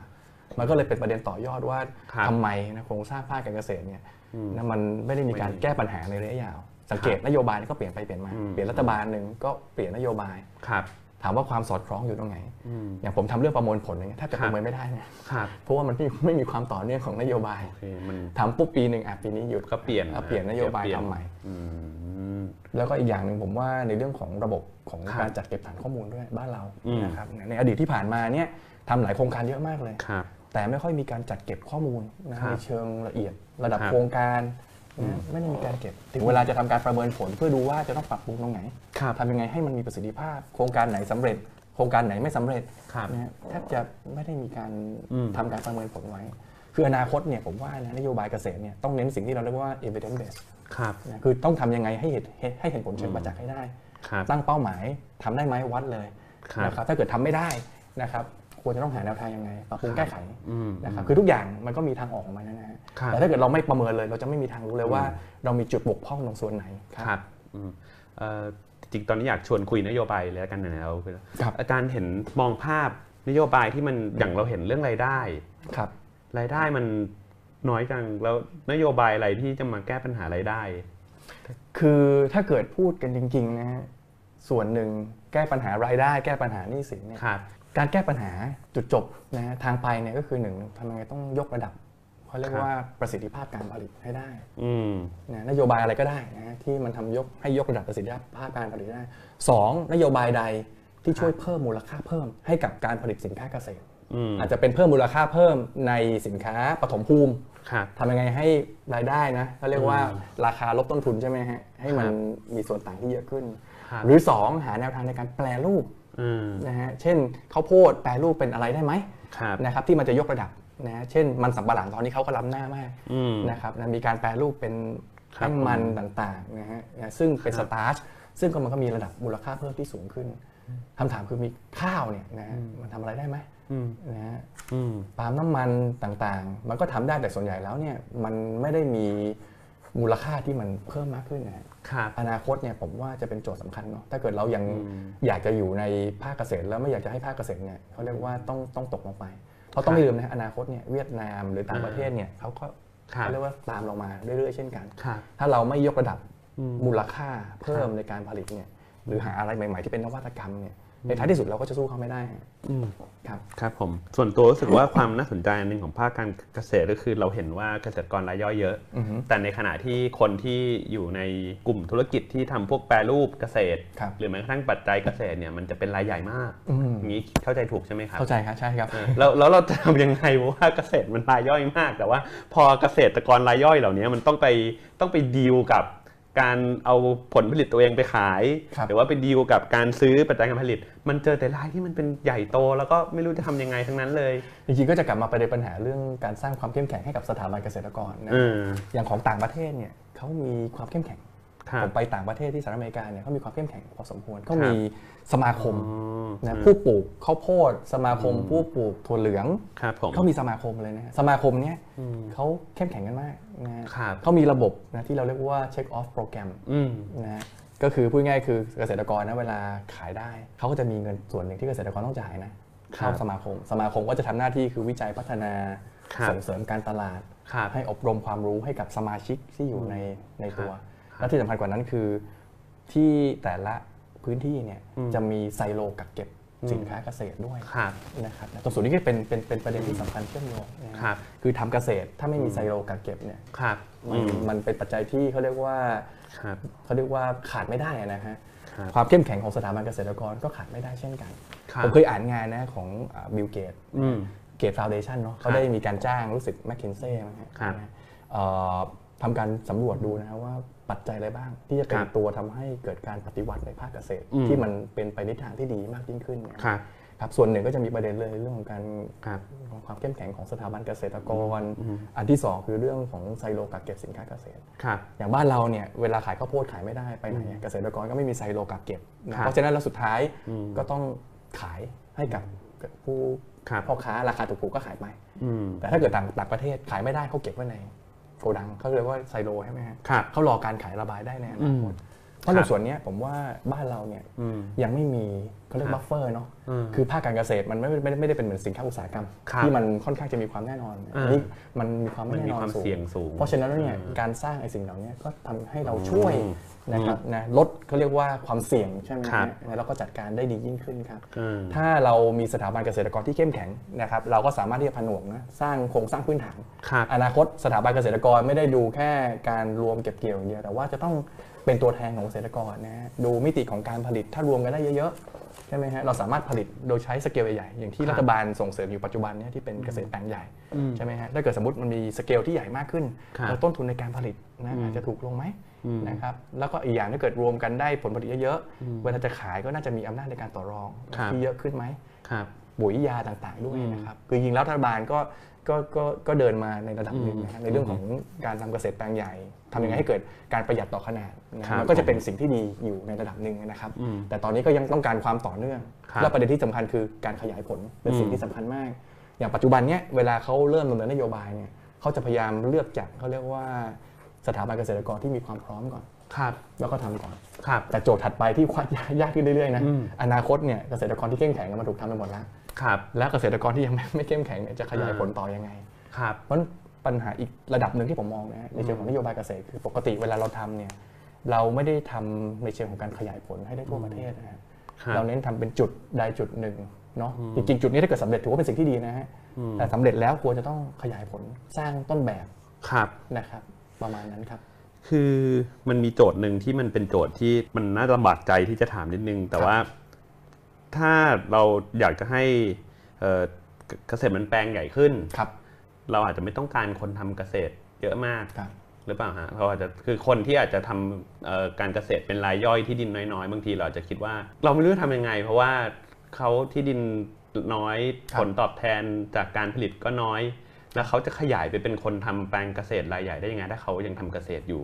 คือมันอาจจะหมายความว่าอาจจะไม่ได้เหมาะสมที่จะทำเกษตรต่อไปอย่างนี้ไหมฮะจริงๆต้องบอกอย่างนี้ฮะถ้าเกิดมองโลกในในบริบทที่ที่ที่ที่ดีนะครับถ้าเกิดเราใช้เครื่องจักรกลมาช่วยเนี่ยครับถ้าเกิดพูดถึงครูเรือนเกษตรเองครับเขาก็จะมีเวลามากขึ้นครับที่จะเอาเวลาไปทำสร้างรายได้อ่าที่นอกเกษตรอย่าครับลืมว่ารายได้อ่าของครัวเรือนเนี่ยใช่ใช่เวลาขับเคลื่อนมันไม่ได้เฉพาะ หวังเกษตรเฉพาะรายได้อย่างเดีเกยวษตรอย่างเดียวครับนะผมมันควรจะต้องมีการสร้างความสมดุลใช่ไหมฮะระหว่างรายได้หลักที่อยู่ในภาคเกษตรกับรายได้ที่อยู่นอกฟาร์มด้วยนะครับผมตรงส่วนนี้ก็ต้อง balance กัน ถ้าเกิดมองอีกมุมหนึ่งนะฮะเรา มีเงินทุนมากขึ้นด้วยนะฮะที่เป็น off-farm income เนี่ยมาช่วยครับหล่อเลี้ยงลดความเสี่ยงครับนะครับแล้วในในขณะเดียวกันเราก็ให้เครื่องจักรกลเนาะอืมมันทำงานทดแทนเพิ่มประสิทธิภาพได้ด้วยครับครับมันก็ผมว่าเป็นลักษณะของการ win-win นะถ้าเกิดเป็นแบบนี้นะครับจริง ๆ มันมีประเด็นหนึ่งที่เมื่อกี้เรายังไม่ได้พูดถึงครับแต่ว่าพอดีผมอ่าน paper อาจารย์มาประเด็นเรื่องการใช้เอ่อเครื่องจักรร่วมกันก็คืออเช่ากัน อันนี้มันเป็นทอตอบเป็น เอ่อเป็นคำตอบได้ไหมว่าแบบเออบางทีแบบถ้าเป็นรายย่อย แต่ว่าไม่ต้องเป็นเจ้าของเองก็ได้ใช้เช่าเอาอะไรอย่างนี้โอ้โหตรงนี้เป็นประเด็นที่สำคัญมากเลยนะอ่าฮะคือเนื่องจากโครงสร้างภาคเกษตรบ้านเราเนี่ยครับเป็นเกษตรกรรายย่อยอย่างที่อาจารย์ทรบอกนะครับครับเพราะถ้าเกิดสังเกตดูจากสถิติในอดีตเหมือนกันนะครับเมื่อก่อนเนี่ยในปี 46 ถ้าผมไปดูสำนักงานสถิติแห่งชาติเนี่ยครับครูเรือนเนี่ยเป็นเจ้าของครับนะอืมเครื่องจักรกลเยอะครับแต่พอปี 10 ปีผ่านไปเนี่ยครับ เป็นเจ้าของน้อยลงครับนะครับนั่นก็หมายความว่าทุกคนเนี่ยไปเช่ามากขึ้นอ่านะฮะจริงๆ การเช่าเป็นสิ่งที่ดีนะครับอย่างที่ดูเราเราดูโครงสร้างเมื่อสักครู่นี้นะอืมการปลูกบ้านเราข้าวก็กระจุกตัวอยู่ครัในบพื้นที่ใดพื้นที่หนึ่งอืมเพราะฉะนั้นแล้วเนี่ยการเช่าเนี่ยนะฮะอืมเป็นสิ่งที่ทำให้เขาเรียกว่าเกษตรกรสามารถเข้าถึงเนาะไม่ต้องซื้อครับทั้งเครื่องอ่าเครื่องละสิบล้านอ่าจริงๆ เช่าเช่าเครื่องอาจจะสามารถครับจ่ายได้มากกว่าครับนะครับผมจริงๆมันเป็นเป็นเป็นประเด็นสำคัญคือ ถ้าเราสามารถที่จะส่งเสริมครับตลาดเช่าซื้อเครื่องจักรกลอืมนะครับให้มันทั่วถึงทั่วประเทศครับผมตอนนี้บ้านเราที่เจอปัญหานะฮะก็คือเอ่อรถเก็บเกี่ยว ยกครับตัวอย่างผมนะฮะมีไม่พอ เวลารถเก็บเกี่ยวผ่านไปพื้นที่หนึ่งอืมต่อให้ข้าวยังไม่พร้อมที่จะเก็บเกี่ยวครับหรือข้าวโพดยังไม่พร้อมเก็บเกี่ยวครับก็ต้องเก็บเกี่ยวละอืมเพราะถ้าไม่เก็บเกี่ยวปุ๊บรถเก็บเกี่ยวจะไปละครับผลที่ตามมาคืออะไรผลผลิตอืมไม่ได้มาตรฐานความชื้นไม่ได้ครับผมราคาก็ตกอืม นะครับนะเพราะฉะนั้นถ้าเกิดอนาคตนะฮะอืมเราส่งเสริมให้สินเขาเรียกว่าตลาดเช่าซื้อสินค้าเกษตรครับมันเยอะมากขึ้นเนี่ยนะคครัรับบผมเกษตรกรจะได้เขาเรียกว่ารอได้ใช่ไหมฮะอืมเออไว้ข้าวสุกเมื่อไหร่ครับเก็บได้ข้าวโพดครับสุกเมื่อไหร่เก็บได้ ก็ค่อยมาเก็บเกี่ยวกันอ่าตรงนี้ก็จะช่วยนะครับ แล้วก็ถ้าเกิดมีการแข่งขันที่เยอะขึ้นเนี่ยผมครัมบองว่าราคานะครับอืมในการเช่าเนี่ยมันครัก็บน่าจะต่ำลงอ่าตรงส่วนนั้นผมว่ามันครับน่าจะขับเคลื่อนได้ดีมากยิ่งขึ้นนะครับในภาพรวมตัวนโยบายทั้งหมดเนี่ย อาจารย์คิดว่ารัฐควรจะเข้ามามีบทบาทมากน้อยขนาดไหนในการปรับภาคการเกษตรครับ คือต้องต้องต้องขอนำเรียนนะว่าอืมภาครัฐคงต้องเป็นตัวหลักอ่านะครับฮะแต่ภาครัฐไม่สามารถที่จะเดินครับคนเดียวได้ครับนะฮะเขาเรียกว่าปัจจัยที่ชี้วัดความสำเร็จอีกข้อหนึ่งอืมเวลาเราอ่านงานเยอะๆเนี่ยเราจะครัพบบเลยว่าอืมการกระทำ ใดๆ ถ้าเกิดขาดการมีส่วนร่วมครับนะภาคเอกชนไม่เอาด้วยครับหรือเกษตรกรไม่เอาด้วยอืมนะการขับเคลื่อนนั้นก็ก็ไม่เกิดขึ้นนะฮะครับเพราะฉะนั้นแล้วเนี่ยนะครับนะครับต้องมีเอกชนกับเกษตรกรเข้าร่วมด้วยโอเคคือพูดง่ายๆคือนโยบายใดอ่าๆต้องได้รับความเห็นชอบหรือครับเขาเรียกว่าตอบรับที่ดีนะครับโอเคถึงจะครับขับเคลื่อผมนได้ครับครับ จริงเหมือนกับถ้าจะให้สรุปเป็นเมนูเชิงนโยบายสำหรับภาครัฐในการมองการเกษตร ยุคใหม่อะฮะครับด้วยคำตอบใหม่อ่าออกจากคำตอบแบบว่าคำตอบที่อาจารย์อะว่ามันอาจจะยังไม่เหมาะ หรือไม่ตรงจุดมากก็คือเอ่อไม่ได้ต้องทำแทรกแซงราคาเท่าเดิม แต่ว่าหันมาทำเป็นเมนูทางนโยบายใหม่เนี่ยอาจารย์ก็จะบอกว่าโอเค มันต้องเน้นเรื่องการเพิ่มประสิทธิภาพการผลิตครับครับผมเน้นอาจจะเรื่องฟาร์มไซส์เรื่องการนำเอาเทคโนโลยีมาใช้ให้มากขึ้นครับภาครัฐต้องลงทุนให้จริงจังหน่อยอย่างเช่น ปัจจัยเรื่องชลประทานครับครับผมเอ่อ มันมีเหลืออกบ้างนะครับอาจารย์จริงๆก็มีเรื่องเรื่องเมื่อกี้เราพูดถึงเครื่องจักรใช่ไหมอ่าฮะเครื่องจักรเรื่องใช่ไหมเรื่องพี่เลี้ยงที่ดูแลอ่าพี่เลี้ยงนะคือผมว่าตรงเนี้ยอาจจะต้อง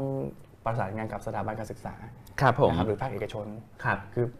ลำพังกำลังภาครัฐนะไม่สามารถที่จะลงพื้นที่นะครับเกษตรกรเกษตรอำเภอมีมีกี่ท่านอืมแล้วต้องดูเกษตรกรกี่คนครับมันไม่ใช่เรื่องง่ายเลยอืนะมเพราะถ้าเกิดเราทำงานร่วมกันนะครับเป็นครับเป็นทีมเดียวกันนะสถาบันการศึกษาอืมเราก็มีอยู่แล้วทั่วประเทศ อย่างผมไปดูในในในต่างประเทศเนี่ยรัฐบาลต่างประเทศของสหรัฐอเมริกาเนี่ยเขามอบหมายเลยนะฮะอืมถ้าเป็นรัฐนั้นรัฐนี้มหาลัยนี้ดูแลครับเพราะฉะนั้นเนยเรื่อง extension ต่างๆเนี่ยเขาค่อนข้างที่จะมีอืมทั่วถึงมากครับครับไม่ว่าจะเป็นเรื่องเรื่องคนเนาะอืมนะครับนะแล้วก็เรื่องของกรรมสิทธิ์ในที่ดินครับนะครับโอเคแล้วอีกอันคือเรื่องตลาดอีกครัอับนที่ผมไม่ได้พูดถึงคือระบบฐานข้อมูลนะฮะอ่าโอเค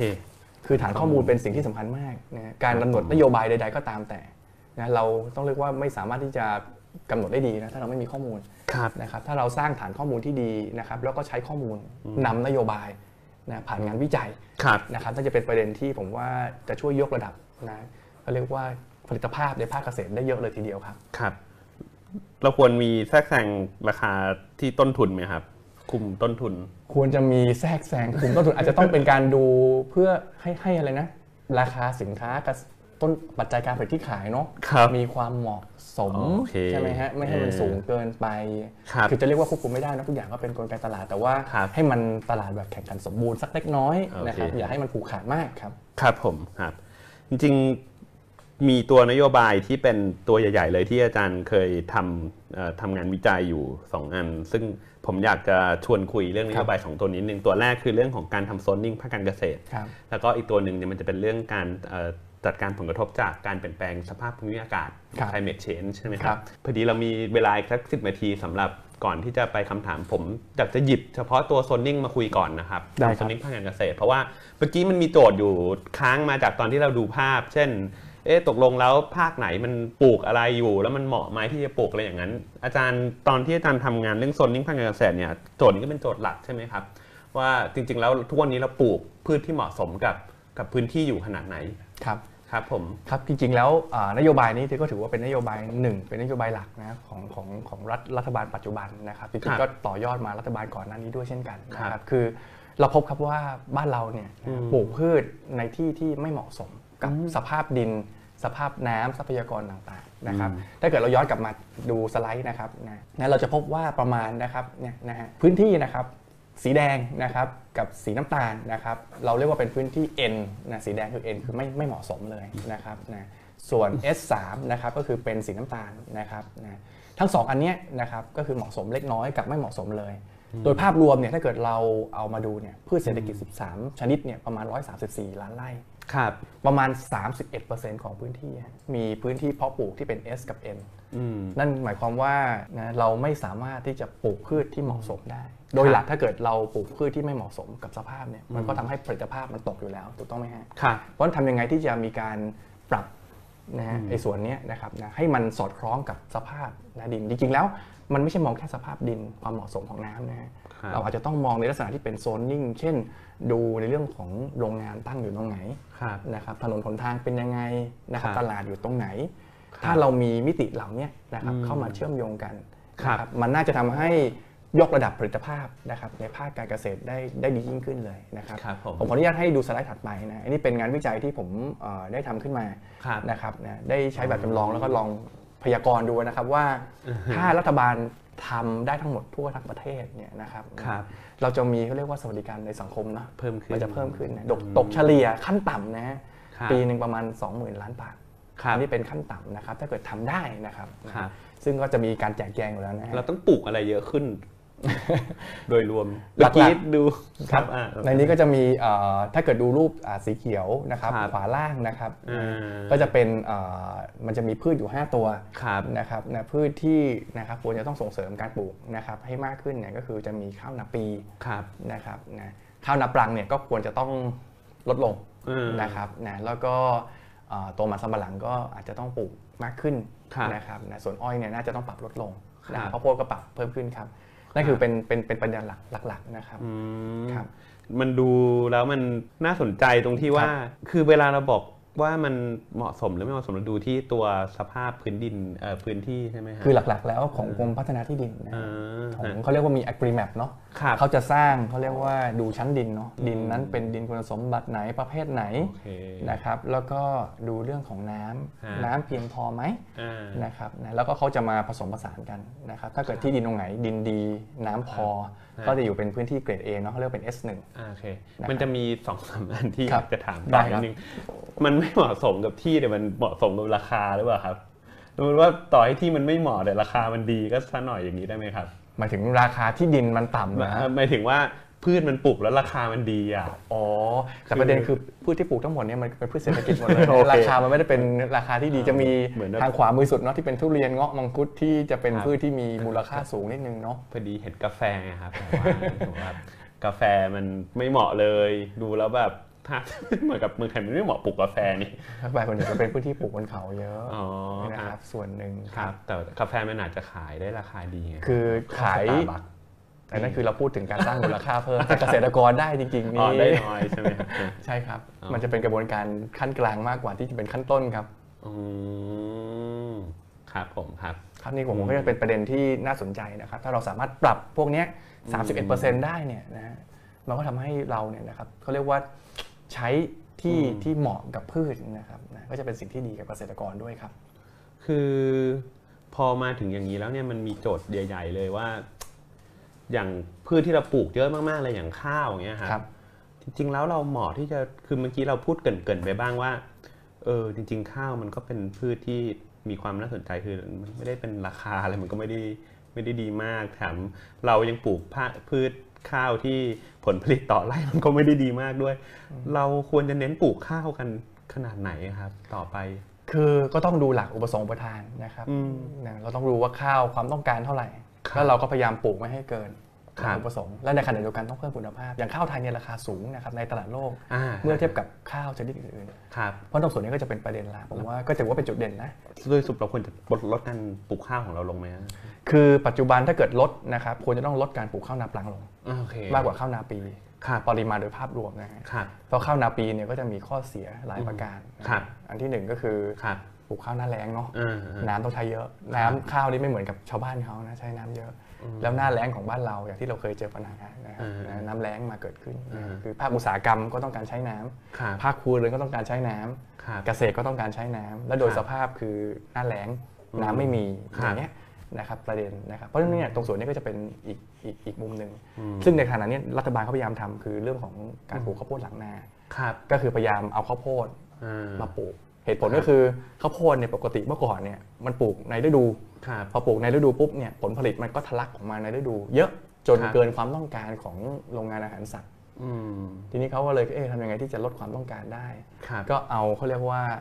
ข้าวโพดเนาะอืมไปปลูกแทนครับตรงเนี้ยก็จะช่วยทำให้หล่อเลี้ยงอุตสาหกรรมอืมนะอาหารสัตว์ได้ในระดับหนึ่ง ครับผมครับแล้วก็เป็นการลดเขาเรียกว่าความไม่สมดุลใช่ไหมครับระหว่างอุปสงค์และอุปทานของครับของตัวข้าวได้อืมคือผมว่าอนาคตคือเราต้องเน้นคือทำคุณภาพไม่ใช่ทำปริมาณครับเราจะผลิตแบบยกล็อตใหญ่ ๆ หรือทำแมสไม่ควรจะอืมทำละเราควรจะต้องเน้นสลับกับการปลูกพืชที่สร้างมูลค่าเพิ่มครับอย่างที่ผมบอกถ้าจบอยู่แค่นี้ก็ยังยังไม่ควร เราควรจะต้องต่อยอดหาโรงงานอุตสาหกรรมครับ ทำยังไงที่จะส่งผลให้เกิดการแปรรูปได้อืมทำยังไงถ้าเกิดสมมติรัฐบาลอยากให้เกิดมันน่าจะส่งเสริมถูกไหมฮะอาจจะใช้นโยบายลดภาษียกเว้นอะไรก็ตามแต่เรื่องของการลงทุนครับคือทำยังไงให้มีการยกระดับการแปรรูปให้ได้อืมจริงๆต้องบอกว่าบ้านเราเนี่ยมีครับบริษัทขนาดใหญ่ครับที่ระดับโลกอยู่แล้วอืมนะก็ก็ก็พร้อมอยู่นะครับอืมนะซึ่งถ้าเกิดสมมติอาศัยความร่วมมือครับประกอบกับการเกื้อหนุนที่รัฐบาลมาช่วยด้วย แล้วก็สร้างให้เกิด ก็เรียกว่าบริษัทอื่นๆตามมาเนี่ยนะครับครับมันก็น่าจะทำให้การแปรรูปนะครับนะมันมันดีมากยิ่งขึ้นนะครับใช่คือต้องหานวัตกรรมตอนนี้นะครับ ก็จะเราจะอยู่ระดับเดิมไม่ได้อะคืออันนี้ถ้าเกิดพูดในเชิงว่าเรามีบริษัทเราจะทำยังไงให้บริษัทเขาเขาเขายอมลงมาทำอะไรแบบนี้ด้วย เพราะดูเหมือนเขาก็ไม่เดือดร้อนถ้าเขาจะไม่ได้ทำอะไรมากมายเกี่ยวกับ มายกระดับฐานะเกษตรกรให้มัน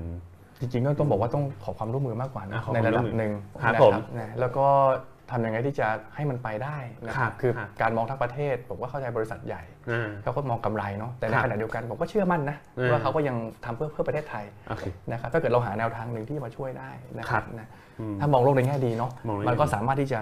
ครับขับเคลื่อนไปได้ แต่ถ้าเกิดเราไม่ทำอะไรเลยอ่านะครับไม่มีอุตสาหกรรมแปรรูปอะไรเลย ครับครับเกษตรกรเราก็ปลูกแต่ข้าว ปลูกอ่าแต่อ้อยอ่าปลูกแต่มัน ซึ่ง ก็ไม่ได้ยกระดับมูลค่าเพิ่มครับคำถามที่ตามมาสุดท้ายเกษตรกรไม่ครัรับบอืมผมว่าโจทย์หลักในการแก้ปัญหาเนี่ยอืมเราต้องมองที่เกษตรกรครัวเรือนเกษตรอืมทำยังไงที่จะทำให้หนี้เขาลดลงครับทำยังไงที่ให้รายได้สุทธิเขาเพิ่มขึ้นครับอย่างมั่นคงอืมและยั่งยืนครับ อะไรก็ได้ฮะที่มันช่วยตอบโจทย์ตรงนี้ได้ ซึ่งอืมการยกมูลค่าเพิ่มก็เป็นส่วนหนึ่งครับครับอืมโอเคครับ จริงๆ ได้เวลาของคำถามทางบ้านครับ เดี๋ยวขออนุญาต เดี๋ยวเราผมจะอ่านคำถามนะครัได้ครับอาจาย์โอเคครับ คุณคุณสุดสุวรรณสกรกุลนะครับสหกรณ์การเกษตรในประเทศไทยมีประสิทธิภาพแค่ไหนครับ คือต้องบอกว่าเอ่อสหกรณ์การเกษตรในบ้านเรา ถ้าพูดโดยภาพรวมนะครับประสิทธิภาพก็ยังไม่ดีเท่าที่ควร อืม แต่ถ้าเกิดพูดถึงประสหกรณ์ในบางพื้นที่เขาก็มีความเข้มแข็งครับ นะครับอย่างสหกรณ์หนองสาหร่ายหรืออืที่มเรารู้จักกันหลายๆหลายๆที่เนี่ยนะครับนะ แต่ก็มันจะมีไม่ค่อยกี่ที่มากนะครับที่เป็นเขาเรียกว่าต้นแบบจริงครับ ๆนะครับซึ่งตรงเนี้ยมันก็จะเป็นปัญหาในเรื่องของสหกรณ์คือเอ่อคนที่บริหารจัดการ อย่างผมไปลงพื้นที่เนี่ยก็จะพบทราบว่าความสำเร็จของสหกรณ์หลักๆเนี่ยขึ้นอยู่กับผู้นำอืม ถ้าผู้นำเปลี่ยนเทอมเปลี่ยนวาระ ครับผม ผู้นำชุดใหม่ขึ้นมาถ้าไม่ได้ตั้งใจหรืออม มุ่งมั่นจริงครับ เกษตรกรก็จะอ่อนแอ ครับ คือมันขัดกลไกข้างในที่ไม่เหมือนบริษัทนะฮะที่ครับ บริษัทเนี่ยมันจะต้องมีกลไกที่ทำให้บริษัทเนี่ยอืม ไปได้นะครับอืมตรงนี้ผมว่าจะเป็นประเด็นเรื่องของการบริหารจัดการนะครับนะภายในของสากรณ์ของสากลเองอืมถ้าเราคิดให้รอบด้านหาโมเดลดีๆ ในการบริหารสากลให้มันยั่งยืนครับนะครับนะตรงส่วนนี้ก็ถือว่าจะจะช่วยขับเคลื่อนได้มากพอสมควรเลยครับคำถามต่อไปครับ บางคนเสนอว่าในระยะยาวประเทศไทยไม่ควรมีภาคการเกษตรแล้ว อาจารย์มองเรื่องนี้อย่างไรครับ จริงๆต้องมองว่าภาคเกษตรไทยยังควรมีอยู่ครับครับเราขาดไม่ได้นะภาคเกษตรนะ เป็นแหล่งอาหารที่สำคัญอืมนะครับนะถ้าเกิดเรามองในมิตินี้นะฮะครับเราอยู่อย่างสมบูรณ์อืมนะครับนะภูมิสุขเพราะเรามีอาหารนะครับอาหารคือความมั่นคงต่างประเทศเขาให้ความสำคัญมากเลยนะฮะครับ food security หรือความมั่นคงทางด้านอาหารครับผมนะประเทศอื่นเนี่ยบอกอิจฉาประเทศไทยนะฮะอืมประเทศอื่นเนี่ยเขาเจอปัญหานะครับครับอาหารไม่พอแต่บ้านเราเนี่ยอาหารล้นหลามในน้ำมีปลาในน้ำมีข้าวผมว่าครับยังไงภาคเกษตรนะครับก็ต้องอยู่คู่กับประเทศไทยครับ ทีนี้ถ้าถามแบบโยงกับเรื่องนี้เอ่อ โอเค เราอาจจะคงการผลิตเกษตรไว้แต่ว่า เราควรจะให้คนอยู่ในภาคเกษตรลดลงไหมครับ ถ้าเกิดตอบโดยหลักการนะครับครับก็ต้องลดลงนะต้องควรจะลดคนในภาคเกษตรปัจจุบันเนี่ยเยอะเกินโอเคนะครับถ้าเกิดเราดูจากผลิตภาพเมื่อสักครู่ที่ได้ที่อืมที่ผมผมได้โชครัว์บแต่ว่าอยู่ๆจะให้ให้ย้ายไปคนสูงอายุย้ายออกก็คงยังไม่ได้เออนะครับนะแล้วเด็กไม่เป็นนะครับ ใช่ในในในระยะสั้นเนี่ยผมว่ารัฐบาลอาจจะต้องคิดในเรื่องของการส่งเสริมมาตรการแรงจูงใจเนาะอ่าทำยังไงที่จะดึงนะฮะ เกษตรกรรุ่นใหม่ครับนะครับนะคนหนุ่มสาวเนี่ยเข้ามาทำเกษตร แต่ไม่ใช่แค่จูงใจอย่างเดียวนะคครัรับบโครงสร้างพื้นฐานทุกอย่างครับต้องพร้อมให้เขาอืมนะครับอืมถ้ามาชนรับประทานก็ไม่มีอืมนะระบบขนส่งก็ไม่ได้นะครับไซโลก็ไม่มีนะคครัรับบผมหรือไม่มีเครื่องช่วยอะไรเลยนะครับอืมคงไม่มีใครมาครับคือหลักๆคือเขาเรียกว่าต้องมีแต้มต่อเนาะครับให้เขาได้อืมเปรียบเทียบในเศรษฐศาสตร์เราเรียกว่าค่าเสียโอกาสใช่ไหมครับถ้าเขาทำอยู่ที่บริษัทอืมนะครับนะเขาได้ผลประโยชน์ที่ดีกว่า ครับคงไม่มีใครที่จะย้อนกลับมาทำเกษตรที่บ้านครับนะฮะแต่ถ้าเกิดสมมติเรามีแรงจูงใจที่ดีสักพักหนึ่งอืมจริงๆอีกอันหนึงคือเรื่องพี่เลี้ยงสำคัญมากเออถ้าเราให้ทักษะความรู้อบรมครับกับคนกลุ่มนี้ให้เขามั่นใจนะครับนะแล้วก็เขามีแรงจูงใจที่ดีพอเนาะบอกงั้นดีกว่านะครับนะรัฐบาลจะต้องทำงานนิดนึงว่าค่าตอบแทนเท่าไหร่ นะถึงถึงถึงถึงจะดีพออมแต่ไม่ใช่ให้เฉยๆนะฮะครับต้องเป็นลักษณะการให้แบบมีเงื่อนไขอืมหรือที่เราเรียกว่า conditional transfer เนาะอืมมันต้องยังไงครับใช่ฮะก็คือปกติถ้าเราให้เงินอุดหนุนไปเลยอ่ามมาปุ๊บอะแจกตังค์ก้อนใหญ่อย่างนี้คงคงไม่ได้ แต่ถ้าเกิดโอเค อาจจะต้องมีว่านี่คือมีคอร์สการอบรมที่รัฐบาลออกแบบไว้ ถ้าเกิดคุณเข้าอบรมสิบหลักสูตรประเมินแล้วผ่านนะครับโอเคนี่คือความช่วยเหลือแพ็กเกจแรกที่คุณอาจจะได้ครับสเต็ปถัดมาถ้าเกิดมองถึงของมาเลเซียอย่างเงี้ย นะเขามีมาตรการจูงใจ เช่น ยกระดับนะผลผลิตข้าวอย่างเงี้ยอืมฮึถ้าเกษตรกรรายใดทำผลผลิตต่อไร่สูงถึงระดับหนึ่งที่รัฐบาลต้องการเขาเรียกว่าต้องการเขามีเงินให้ก้อนหนึ่งเป็นแรงจูงใจอ๋อคือมันมีเขาเรียกว่าขั้นตอนที่ต้องบอกว่าในแต่ละพื้นที่ไม่เหมือนกัน การดึงหนุ่มสาวหรือคนรุ่นใหม่เข้าไป เราต้องวัดวิเคราะห์ในมิติของพื้นที่ก่อน พื้นที่นั้นขาดอะไรอืมนะครับแล้วจะเสริมเติมยังไงแล้วทำยังไงให้คนมาทำให้ได้ครับคือไม่ใช่ใช้ นโยบายเดียวครอบจักรวาลครับนะครับคงต้องดูอ๋อความต้องการในเชิงพื้นที่และปัญหาในเชิงพื้นที่ ซึ่งผมอยากบอกอาจารย์ทรเมื่อสักครู่นี้ว่าเรื่องข้อมูลสำคัญมากครับถ้าเรามีข้อมูลที่ดีครับเราสามารถเจาะลึกไปในเชิงพื้นที่ได้อืมเราจะรู้ปัญหาครับแล้วแก้ปัญหาได้ตรงจุดครับ เราไม่อยากจะแก้ปัญหาแบบหวานอืมเพอืราะมว่างบประมาณก็มีจำกัดครับถ้าเกิดเราแก้ปัญหาตรงจุดครับนะการใช้งบประมาณก็จะเกิดประสิทธิภาพมากอะครับ ครับผมครับอืมโอเคครับ คุณสมประกอบอั้นซ้าย วิทยาลัยเกษตรบทบาทหน้าที่อยู่ที่ตรงไหน ครับ จริงๆถ้าเกิดถามมหาวิทยาลัยเกษตรศาสตร์นะครับ หรือวิทยาลัยเกษตรทั่วๆไปฮะครับโอเคคือถ้าเกิดเป็นมหาวิทยาลัยเกษตรศาสตร์ต้องยอมรับนะฮะครับเราก็มุ่งมั่นครันะบครับนะที่จะทำยังไงให้เขาเรียกว่าคุณภาพชีวิตนะครับของเกษตรกรไทยดีขึ้นนั่นคือเป็นภารกิจผมว่าเป็นภารกิจหลักของมหาวิทยาลัยเกษตรศาสตร์อ่าแล้วก็ผมว่าก็คงจะไม่ได้แตกต่างจากวิทยาลัยเกษตรครับนะครับแต่ประเด็นปัญหาปัจจุบันเราต้องมามองนะว่าทำไมนะครับวิทยาลัยเกษตร นะที่อยู่เขาเรียกว่าทั่วประเทศยกตัวอย่างนะฮะครับเขาถึงไม่สามารถทำงานได้อย่างมีประสิทธิภาพครับ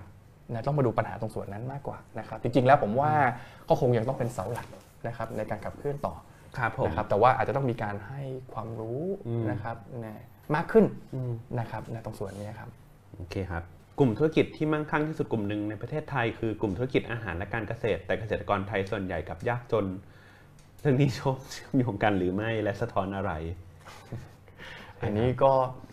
ก็ตอบยากนะฮะแต่ถ้าเกิดพูดถึงตามหลักการทางเศรษฐศาสตร์อยู่แล้วอ่านนะก็คือโดยโครงสร้างตลาดครับนะครับที่มันแข่งขันไม่สมบูรณ์เนาะครับนะการอืมเขาเรียกว่าครับมันเขาเรียกว่าก็มีการอำนาจการปลูกขาดนะอ่าเขาพยายามมีการกดปลูกขาราดคาสูงให้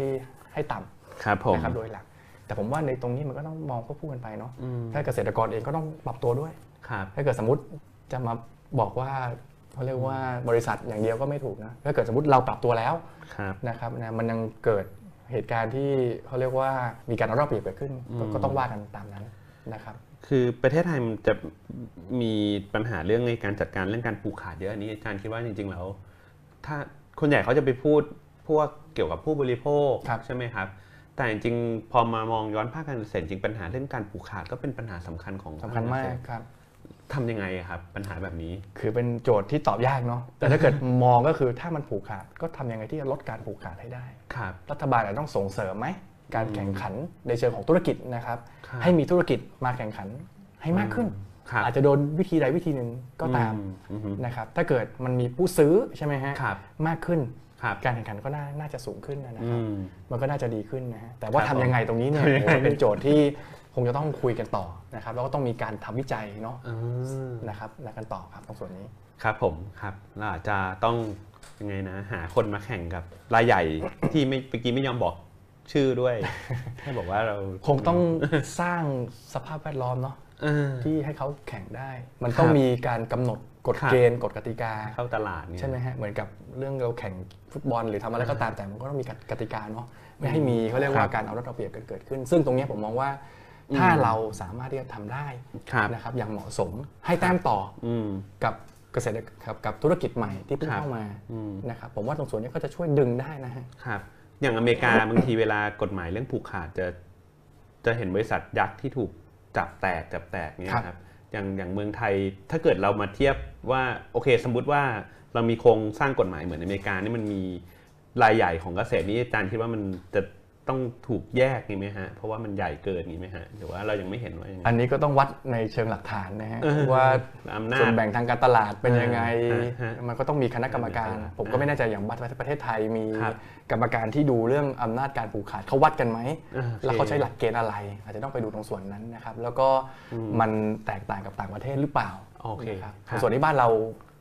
ยังไม่ค่อยมีเท่าไหร่ไม่เนรู้อะไม่ครัเห็บนเนอะยังไม่เห็นจริงๆกัน่าสนใจครับอ่าโอเคครับ คุณ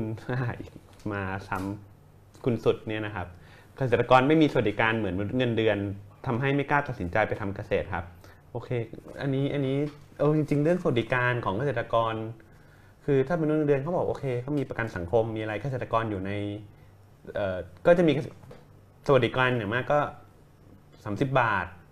ครับรักษาทุกโรคที่มัน universal แต่ตัวอื่นมันไม่มีอย่างนี้นี่อืมเราควรเราควรคิดว่าเราต้องให้สวัสดิการมันขยายไปคุม เกษตรกรให้มากขึ้นงี้ไหมฮะจริง ๆ ก็ต้องตอบนะครับว่าควรครับ แล้วมันจะเป็นยังไงหน้าตา คือไอ้นี้ก็ต้องมีเขาเรียกว่าสวัสดิการจริงๆเรื่องสวัสดิการแรงงานเราก็มีอยู่แล้วเนาะมันจะมีแรงงานที่อยู่ในระบบครับกับแรงงานที่อยู่นอกระบบครับปัจจุบันนี้กระทรวงแรงงานเองก็อนุญาตนะให้มีแรงงานนอกระบบเนี่ยอ๋อถ้าเขาสมัครใจนะ ถ้าเขาลงสมัครใจเขาต้องใช่เขาต้องสไปมัครใจสมัครแล้วเขาก็สมัครจ่ายองเงินอะไรก็ตามแต่สมัครครับเข้ามาเขาก็จะได้สวัสดิการเช่นกันคือเขาก็เปิดช่องนะปัจจุบันนี้นะครับแต่ถามว่าสวัสดิการควรจะต้องให้ให้อย่างไร ก็ต้องวัดนะผมว่าก็ต้องดูตามแต้มต่ออนะครับใครที่เดือดร้อนมากก็ควรจะต้องให้นะครับ แต่ว่าไม่ใช่ให้แบบเขาเรียกว่าให้เปล่านะอ่ามันต้องให้เพื่อให้เกิดส่วนผลิตภาพนะครับครับหรือเกิดความคุ้มค่าของเงินที่ใช้ด้วยนะครับเพราะก็ยังมีคนกลุ่มอื่นอีกเนาะที่ก็ต้องการความช่วยเหลือเช่นกันอ่าอย่างทุกวันนี้ก็จะมีลงทะเบียนคนจนครับ อันนี้เนี่ยเข้าใจว่าหลักๆ คนที่ได้ไปก็น่าจะเป็นคนอยู่ในภาคเกษตรนี้ไหมครับ ก็ส่วนใหญ่ครับใช่ครับน่าต้องจะต้องตอบเพราะว่าอย่งนั้นเพราะว่าคนจนส่วนใหญ่อยู่ภาคการเกษตรใช่ใช่ครับผมว่าผมส่วนใหญ่มันมันมาถูกไหมครับ ถ้าเกิดสมมติแบบนี้แล้วมันมาถูกทางไหมแก้ปัญหารายได้เกษตรกรผ่านการใช้เอ่ออุดหนุนรายได้ไปเลย ก็ ส่วนหนึ่งเนาะก็ทำให้เขาเนี่ยผมว่าโดยนโยบายเนี่ยก็เป็นครับการให้เขาเรียกว่าแต้มต่ออยู่แล้วนะฮะครับให้คนที่มีรายได้น้อยนะครับก็ก็ถือว่าถือว่าดีครับนโยบายครับแต่ว่าไอ้กลไกข้างในในการบริหารจัดการเนี่ยผมว่าต้องครับต้องไปดูในเชิงของการวัดผลครับเรามีการติดตามหรือเปล่าให้ไปแล้วมันเกิดผลยังไงบ้างครับและปรับปรุงแก้ไขไหมครับอผมว่ามันจะเป็นประเด็นเรื่องของความละเอียดอ่อนในการใช้อืมมากกว่าใช่แล้วเรามันก็แคร์มากน้อยแค่ไหนจริงๆมันก็มีปัญหาที่เรา ได้รับทราบกันเยอะนะอ่าว่าใช่เอ้ยใช่ได้เงินมาสุดท้ายแล้วอ่าคนที่ได้ก็ไม่ได้เงินก็ไม่จได้ริงเงินอ่าอะไรประมาณใช่เนี้ยก็มีเช่นกันก็มีคนที่เอาบัตรปุ๊บไปฝากไว้กับพ่อค้าใช่แล้วก็เหมือนกับเป็นเครดิตสินเชื่อไว้ก่อน มันก็มีเช่นกันอ่าฮะครับแล้วเกษตรกรอาจจะมีปัญหาเรื่องมีที่ดินใช่ไหมเพราะว่าเขาเขาคอนโทรลเรื่อง ไม่ให้ของที่ดินเกินเท่าไหร่เท่าไหร่อ๋อนั่นก็เป็นส่วนหนึ่ง แล้วก็อีกอันหนึงก็จะเป็นประเด็นที่น่าเห็นใจเนาะอืมคือเกษตรกรบางรายบางส่วนเนี่ยครับเขาเป็นเจ้าของที่ดินครับเวลามีนโยบายภาครัฐอะไรก็ตามแต่เนี่ยภาครัฐโอเคจะมักจะอันนั้นก็อีกระบุว่าอันหนึ่งต้องมีกรรมสิทธิ์ในที่ดินอ่าอ่าซึ่งอันทำนี้ให้เขาก็ไม่ได้รับประโยชน์ อันนี้ก็จะเป็นพวกทกสทั้งหลายแหละที่ต้องมีที่ดินเป็น collateral ใช่ใช่แล้วก็แบบเวลาเกษตรกรไม่มีที่ดินก็จะแบบโอ้ไม่ได้สิทธิ์จากอะไรพวกนั้นเลยใช่ไหมแต่ถามว่า ในฐานะคนไทยเนาะครับไม่ว่าจะเป็นเกษตรกรหรือใคร สวัสดิการก็ควรจะต้องได้อ่าโอเคแต่ได้มากได้น้อยครับก็ขึ้นอยู่กับแต้มต่อของแต่ละคนที่อาจจะไม่เท่ากันครับครับโอเคครับคำถามครับเอ่ออยากให้อาจารย์ยกตัวอย่างการใช้เทคโนโลยีมายกระดับผลิตภาพในการผลิตทางการเกษตรในกรณีของประเทศไทยครับก็จริงๆแล้วเนี่ยเทคโนโลยีในเรื่องของการผลิตนะฮะคือถ้าเกิดสมมติอ่ายกตัวอย่างเรื่องข้าวอย่างเงี้ยครับนะครับแล้วถ้าเกิดสมมติในเรื่องของการ ปลูกตั้งแต่เมล็ดอย่างเงี้ยถ้าเราใช้มือปลูกกับใช้เครื่องปลูก อันนี้ก็จะมีความแตกต่างเนาะครับใช้เมล็ดประหยัดกว่าอ่าใช่ไหมถ้าเกิดมือปลูกเนี่ยอาจจะเยอะกว่าโดยเปรียบเทียบอย่างเงี้ยครับเราก็สามารถประหยัดต้นทุนได้ละครับใช่ไหมครับหรือแม้แต่กระทั่งการเก็บเกี่ยวเดี๋ยวนี้เขามีรถแบบเก็บเกี่ยวอืมนะครับแล้วก็สีในตัวเรียบร้อยครับเนี่ยอย่างเงี้ยครับเป็นต้นคือเท่ากับว่าเป็นการลดกระบวนการอืมใช่ไหมฮะครับนี่คือสามารถที่จะทำได้เช่นกัน ถ้าเกิดสมมติเรามีแปลงที่ใหญ่ในระดับหนึ่ง นะครับครับมันก็สามารถที่จะเกิดการประหยัดต่อขนาดเนาะแล้วครัก็บเกิดการคุ้มทุนได้ครับอืมเทียบกับประเทศอย่างญี่ปุ่น คือพอดีชอบดู NHK World แล้วญี่ปุ่นมันก็จะชอบมีรายการแบบเกษตรกรสามารถทำอะไรนะ การผลิตสินค้าการเกษตรที่แปรรูปของมันด้วยตัวเอง แล้วมันก็เอาออกมาทำนู่นนี่กลายมาเป็นสินค้าแบบว่ากิบเก๋ของมันเทียบกันกับญี่ปุ่นแล้วเราห่างจากเงินประมาณขนาดไหนจริง ๆ แล้วของไทยก็มีเนาะคนไทยก็มีเหมือนกันเก่งๆเนาะครับแต่อาจจะโดยค่าปริมาณจำนวนแล้วอาจจะเทียบเป็นสัดส่วนที่น้อยนะครับนะอ่าก็ถ้าเกิดเทียบเราคงอาจจะต้องพัฒนานะคครัรับบเพิ่มไปอีกระดับหนึ่งคืออครับย่างนั้นนี่คือเขาใช้ เทคโนโลยีค่อนข้างสูงมากกว่าที่เราใช้อยู่เยอะอย่างนี้ไหมฮะใช่เลยอย่างหนึงผมว่าการผลิตของเขาเนี่ยค่อนข้างที่จะไม่ใช่เป็นผลิตแบบแบบแบบเป็นแมสนะฮะอืมเป็นการผลิตแบบมีตลาดเฉพาะครับนะครับซึ่งเขาสามารถขายในในราคาที่สูงได้อืมแต่ของเราเนี่ยขายสินค้าทุกอย่างขายในตลาดโลกอ่าซึ่งราคาเราไม่สามารถควบคุมได้เลตอยนนี้มันก็ย้อนกลับมาว่า ก็จะย้อนกลับมาประเด็นเดิม แต่ว่าเรามีตลาดแบบนั้นในเมืองไทยหรือเปล่า ใช่ไหมฮะ แล้วก็เราสามารถหาตลาดได้ไหม อีกอันหนึงเป็นเป็นประเด็นสำคัญเช่นกัน เรามักจะผลิตผลิตผลิตอืม แต่เราไม่ได้มาหาว่าตลาดอยู่ตรงไหนครับแล้วตลาดนี่คือไม่ได้มองตลาดแค่แมสตลาดที่เป็นนิชที่เราจะสามารถที่จะยกระดับขึ้นไปในการแปรรูป มันมีโอกาสตรงไหนบ้าง ถ้ามีแล้วเราส่งเสริมไหมผมถามว่ามันมีงานศึกษาวิจัยในอดีตครับบ้างไหมครับที่รู้ว่าสินค้าตัวเนี้ยตัวนั้นในการแปรรูปเนี่ยนะครับมันควรจะทำครับและส่งเสริมงานวิจัยอย่างจริงจังอืมคือถ้าเราทำเราทำอย่างนี้อย่างเข้มข้นจริงจังครับนะครับนะมันจะดียิ่งขึ้น ไม่ต้องอะไรมากงบประมาณวิจัยและพัฒนาครับงบ สายพันธุ์พัฒนาต่างๆ เราครัมีบเยอะมากน้อยขนาดไหน เราต้องถามตัวเองก่อนครับนะครับถ้าเงินตรงส่วนนี้ไม่มีโอกาสที่มันจะพัฒนาต่อครับมันก็ยากเหมือนกันนะครับทำทุกอย่างมันคงจะต้องมีเขาเรียกว่าครับมีปัจจัยเกื้อหนุนนะครับอ่าครบนั่นเองครับอาจารย์ครับครับผมโอเคครับเอ่อคุณสุดนะครับตกลงเราต้องพึ่ง GMO ไหมครับจริงๆ ตรงนี้ก็เป็นประเด็นที่สำคัญนะครับ ถ้าโดยส่วนตัวนะครับ ผมมองว่าเรายืนแบบ non GMO ดีแล้วครับอ่าผมได้มี โอกาสคุยนะครับกับทางสมาคมหลายสมาคมนะครับเขาบอกว่า non GMO เนี่ยอืมเป็นจุดเด่นของประเทศไทยนะฮะอ่าครับเวลาเราไปเจอไปเจาะตลาดต่างประเทศเนี่ยโดยเฉพาะยุโรปอย่างเงี้ยเป็นต้นนะครับนะอืมเขาไม่เอานะ GMO ครับและถ้าเกิดมองในมุมกลับครับประเทศที่ปลูก GMO ไปแล้วครับโอกาสจะกลับมาเป็น non GMO ยากมากอ่าแต่ถ้าเกิดเรามี non GMO อยู่ทำไมเราไม่รักษาให้เป็นเขาเรียกว่าจุดเด่นจุดเด่นของเรานะครับจริงๆแล้วส่วนตัวมองนะครับว่า มันน่าจะเป็นสิ่งที่ดี แล้วก็ดีต่อสุขภาพต่างๆนานาด้วยครับ ครับผมครับครับเพราะครับคือที่คิดว่านะครับ ควรจะต้องยึดอืม non GMO ครับ ครับผมเอ่อคำถามภาคการเกษตรในประเทศไหน เป็นโมเดลที่ดีในการให้ประเทศไทยเดินตามครับ จริง ๆ แล้วเนี่ยนะครับ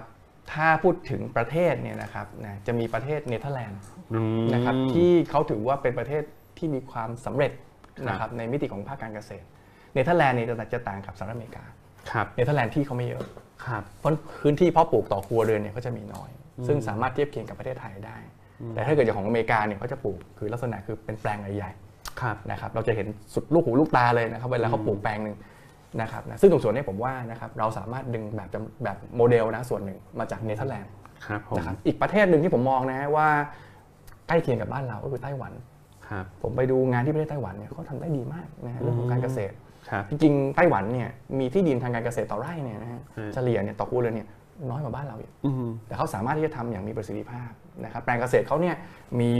ระบบชลประทานทั่วถึงมากครัต่างบๆนานา แล้วเขาปลูกผักปลูกพืชที่มีมูลค่าสูงอืมนะครับนะซึ่งตรงส่วนนี้เป็นเป็นประเด็นที่สำคัญเขาใช้เทคโนโลยีเข้าช่วยอืมนะครับเวลาคิดถึงไต้หวันจะนึกถึงว่ามันเคยเป็นที่ที่ญี่ปุ่นไปวางรากฐานเรื่องการเป็นครับทำเกษตรเอาไว้อืใช่มไหมใช่ใช่อืม ถ้าเกิดเป็นบริบทเอเชียเนาะผมว่าครับไต้หวันก็น่าจะเป็นแบบอย่างที่ดีครับผมนะครับแต่ถ้าเกิดมองระดับโลกจริงอ่าๆเนเธอร์แลนด์ถือว่าเนเธอร์แลนด์ปัจจุบันเนี่ยดีที่สุด พวกที่อาจารย์ยกตัวอย่างมานี่เป็นพวกที่ใช้ที่ดินอย่างมีประสิทธิภาพ คือไม่ได้ใช้ที่ดินเยอะใช่ แต่ว่าบริหารจัดการฟาร์ม แล้วก็ใช่ครับมีโครงสร้างพื้นฐานที่ที่ดี ที่ดีแล้วก็ใช้เทคโนโลยีเข้าช่วยอืมครับของเมืองไทยแต่เมืองไทยเป็นเมืองที่เยอะนะฮะสองประเทศที่อาจารย์บอกมันเป็นเมืองที่น้อยอะก็ถึงผมผมผมผมถึงบอกว่าจะเอาอเมริกาก็สุดโต่งเกินไปเพราะเขาก็เยอะจนเกินไปฮะฮะนะครับถ้าเกิดเราเรียนแบบจากที่น้อยแล้วเราหาจุดตัวคงคงคงต้องบอกนะว่าไม่มีประเทศไหนที่เป็นโมเดลหลักได้อืมเราต้องมาดูปรับให้สอดคล้องกับบริบทของประเทศไทยนะครับครับ ทุกอย่างสภาพแวดล้อมไม่เหมือนกันเกษตรกรครับนะครับทรัพยากรครับต่างๆโครงสร้างพื้นฐานเราไม่ได้มีครบหรือว่าเหมือนกันกับต่างประเทศเขานะครับผมก็ดูหลากหลายแล้วก็หาทางปรับฮะครับที่จะเป็นโมเดลของประเทศไทยให้ได้อืมตรงนี้ผมก็ยังไม่ได้เห็นมีใครทำอย่างแบบเขาเรียกว่าเป็นรูปธรรมนะอ่าครับเพราะว่าเอ่ออีกอันหนึ่งที่มันโยงอยู่กับเรื่องโมเดลการผลิตอยากถามอาจารย์นิดนึงเหมือนกันครับว่า คือมันยังมีดีเบตเรื่องเราควรจะปลูกเชิงเดี่ยวขนาดไหนนี่อยู่ไหมฮะ เพราะว่าเราก็จะลงทุนส่วนใหญ่พี่อาจารย์ก็บอกว่าเวลาเราปลูกเราก็จะปลูกอันนั้นอะทั้งพื้นที่ไปเลย เราคือจริงๆ เรื่องนี้เป็นเรื่องที่ที่เราควรหรือไม่ควรขนาดไหนครับ คือจริงๆ ต้องบอกงี้ว่าอย่างที่เราทราบกันดีปลูกเชิงเดี่ยวอื มมันก็ดีในเชิงประสิทธิภาพ เชิงของการประหยัดต่อขนาดครับใช่ไหมฮะต้นทุนอาจจะลดลงได้ครับแต่ข้อเสียของมันคือความเสี่ยงโอเคถ้าล้มเหลวก็ล้มเหลวทั้งแปลงทั้งหมดครับผมนะครับนะถ้าเกิดราคาไม่ดีก็ก็แย่ทั้งหมดเลยครับผมแต่ถ้าเกิดเราปลูกพืชผสมผสานหลากหลายเนี่ยอืมนะครับนะมันก็อาจจะผลตอบแทนอาจจะไม่ได้ดีที่สุดครับแต่มันสามารถที่จะลดครับความเสี่ยงได้ลดนั่นความเองเสี่ยงทีนี้คำถามที่ตามมาคือ แล้วเราควรจะเอาโมเดลไหนอ่าถ้าเกิดเราดูประสบการณ์จากต่างประเทศเนี่ยเขาแบ่งให้อ่า แบ่งอย่างครึ่งครึ่งๆหรือหาสัดส่วนครึ่งๆอ่าไม่ได้มีส่งเสริมเชิงเดี่ยวทั้งหมดครับนะฮะต้องมีผสมผสานบางส่วนครับนะครับและที่สำคัญคือถ้าเกิดมองในอนาคตนะฮะถ้าภาคเกษตรจะไปรอดครับนะฮะการปลูกพืชเชิงเดี่ยวที่เป็นพืชเศรษฐกิจอืมโอกาสจะต่อจะไปต่อยากครับเราควรจะต้องหาทางที่จะเพิ่มเขาเรียกว่าพืชที่มูมีมูลค่าสูงเนาะครับหรือ high value crop ให้มาครักบขึ้น ปลูกผสมผสาน ครับ น่าจะเป็นทางออกสำหรับประเทศไทยนะครับผมมครัองบอย่างนั้นนะครับอืมผสมผสานในเชิงไม่ใช่ในหนึ่งฟาร์มหรือว่าในเชิงพื้นที่อย่างนี้ไหมฮะในเชิงพื้นที่เช่นสมมติเรามีพื้นที่อยู่อืม10ไร่ ครับเราอาจจะไม่ได้ปลูกพืชข้าวทั้งหมด โอเคเราควรจะต้องมีปลูกผักปลูกอะไรไหมอ๋อฮะคือถ้าเกิดเราพูดถึงหลักๆนะครับ เราเป็นครัวเรือนเกษตรเรามีรายได้ถูกไหมฮะครับ เราก็ต้องการรายได้ที่มั่นคงครับ ถูกไหมฮะอืม ถ้ารายได้มันไม่ไม่มั่นคงเราก็เดือดร้อนเช่นกัน ครับ เพราะอะไรจะเป็นแหล่งรายได้ที่มั่นคงมันควรต้องมีการ สร้างความหลากหลายอย่างทฤษฎีใหม่ใช่ไหมของพระองค์ท่านเนี่ยก็ดูครัว่าบต้องต้องปลูกผสมผสานกันครับใช่ไหมฮะมันก็ช่วยสามารถที่จะช่วยลดความเสี่ยงได้ขึ้นอยู่กับว่าเราจะมองอืมอะไร ถ้าเรามองความมั่นคงและความยั่งยืน ผมว่าอืมการผสมผสานเนี่ยจะเป็นแนวทางที่ที่ดีครับแต่ถ้าเกิดเรามองว่าต้องรวยเร็วอ่าเนี่ยต้องสร้างผลกำไร อันนั้นก็ก็แล้วแต่ แต่ละครับคนต้องบอกว่าวัตถุประสงค์นะฮะครับไม่เหมือนกันเกษตรกรบางท่านก็อยากจะอ่าฮะรวยมาก่อนครับใช่ไหมฮะแต่ถ้าเกิดสมมติเราเลือกแบบความมั่นคงนะคครัรับบและยั่งยืนเนี่ย ผมว่าอืมแนวเกษตรผสมผสานก็โอเคนะครับน่าจะเป็นทางเลือกที่ดีครับ ทีนี้ถามนิดนึงครับ คือมันมีวิธีการจัดการความเสี่ยงหลายแบบใช่ไหมครับครับเอ่อผสมผสานก็เป็นแบบหนึ่ง มันมีออปชันอื่นไหมครับ ถ้าเราพูดถึงการจัดการความเสี่ยง จริง ๆ อีกอันหนึงเนาะจริงๆมี 2 อันเนาะอันอันอันแรกนะครับก็คือในเรื่องของนโยบายประกันภัยพืชผลอ่าผมว่าอีกเป็นนโยบายหนึ่งที่ต่างประเทศใช้เยอะมากครับผมนะครับอะต่อต่อ เขาเรียกว่าในในในอดีตเนี่ยต่างประเทศเนี่ยใช้นโยบายแทรกแซงเยอะมากครับตอนนี้เขาทุ่มเงินทั้งหมดเนี่ยไปที่ประกันที่ประกันอ่าแล้วก็ลดค่าใช้จ่ายส่วนที่เป็นเงินอุดหนุนต่างครับๆนะครับตรงส่วนนี้ถือว่าเป็นสิ่งที่ดีในแง่ที่ว่าอืมเปิดโอกาสเนาะให้ครักับบเราเกษตรกรหรือผู้มีส่วนได้ส่วนเสียต้องมีส่วนร่วมครับใช่ไหมในการอืมเขาเรียกว่าอ่ารับใช่รับผิดชอบอ่านะความเสี่ยงนะครับนะที่ที่อาจจะเกิดขึ้นนั่นเองครับเพราะฉะนั้นถ้าเกิดเราสามารถขับเคลื่อนนโยบายประกันภัยพืชผลนะครับให้มันดียิ่งขึ้นครับ ต้องบอกว่าไม่เหมือนปัจจุบันนะปัจจุบันอืมนี้เกษตรกรไม่ได้จ่ายตังค์สักกว่าบาทโอเคสำหรับนโยบายประกันภัยพืชผลไทยเป็นครับสมาชิกทกสก็นั้นได้ได้ฟรีหมดครับตรงนี้ก็ถือว่ายังยังยังไม่ดีเท่าที่ควรนะเพราะยังไม่เกิดการมีส่วนร่วม ยังไม่ได้จ่ายตังค์ถูกไหมก็ยังไม่ได้เกิดแนวคิดที่จะระมัดระวังต่างๆนานาครับเพราะอนาคตผมว่านโยบายประกันภัยพืชผลน่าจะเป็นสิ่งสำคัญครับอีกประการหนึ่งก็คือตลาดสินค้าเกษตรล่วงหน้าครับ เมื่อก่อนเราเคยมีเนาะ แล้วสุดท้ายอืมเราก็เจ๊งไปนะล้มไปทำไมเหตุผเจ๊ลงเพราะเราแทรกแซงเรื่องราคาอ๋อในเมื่อมันไม่มีความเสี่ยงถูกไหมฮะครับขายยังไงก็ได้อยู่แล้วราคานี้อ๋อมันก็ไม่ต้องมีอันนี้ก็ไม่ต้องมีความเสี่ยงต้องจัดการโอเคจริงๆแล้วตลาดสินค้าเกษตรล่วงหน้าเป็นสิ่งที่สำคัญมากครับนะครับอย่างผมไปที่สหรัฐอเมริกาเนี่ยเกษตรกรทุกคนเลยนะครับเขาดูสินค้าเกษตรเขาดูราคาสินค้าเกษตรล่วงหน้าเวลาเขาจะเพาะปลูกอะไรก็ตามแต่ครับแล้วเขาทำประกันไว้เลยครับนะซึ่งมีมันมีประโยชน์มากๆนะแต่บ้านเราก็คือยังไม่ได้มีการพัฒนาเท่าที่ควร นะคครัรับบอย่างนี้ถ้าเกิดเป็นประเด็นนะคือผมว่าประเด็นคือเรื่องข้อมูลครับถ้าเรามีข้อมูลเนาะที่สามารถที่จะรู้อุปสมบทานในอนาคตได้นะครับ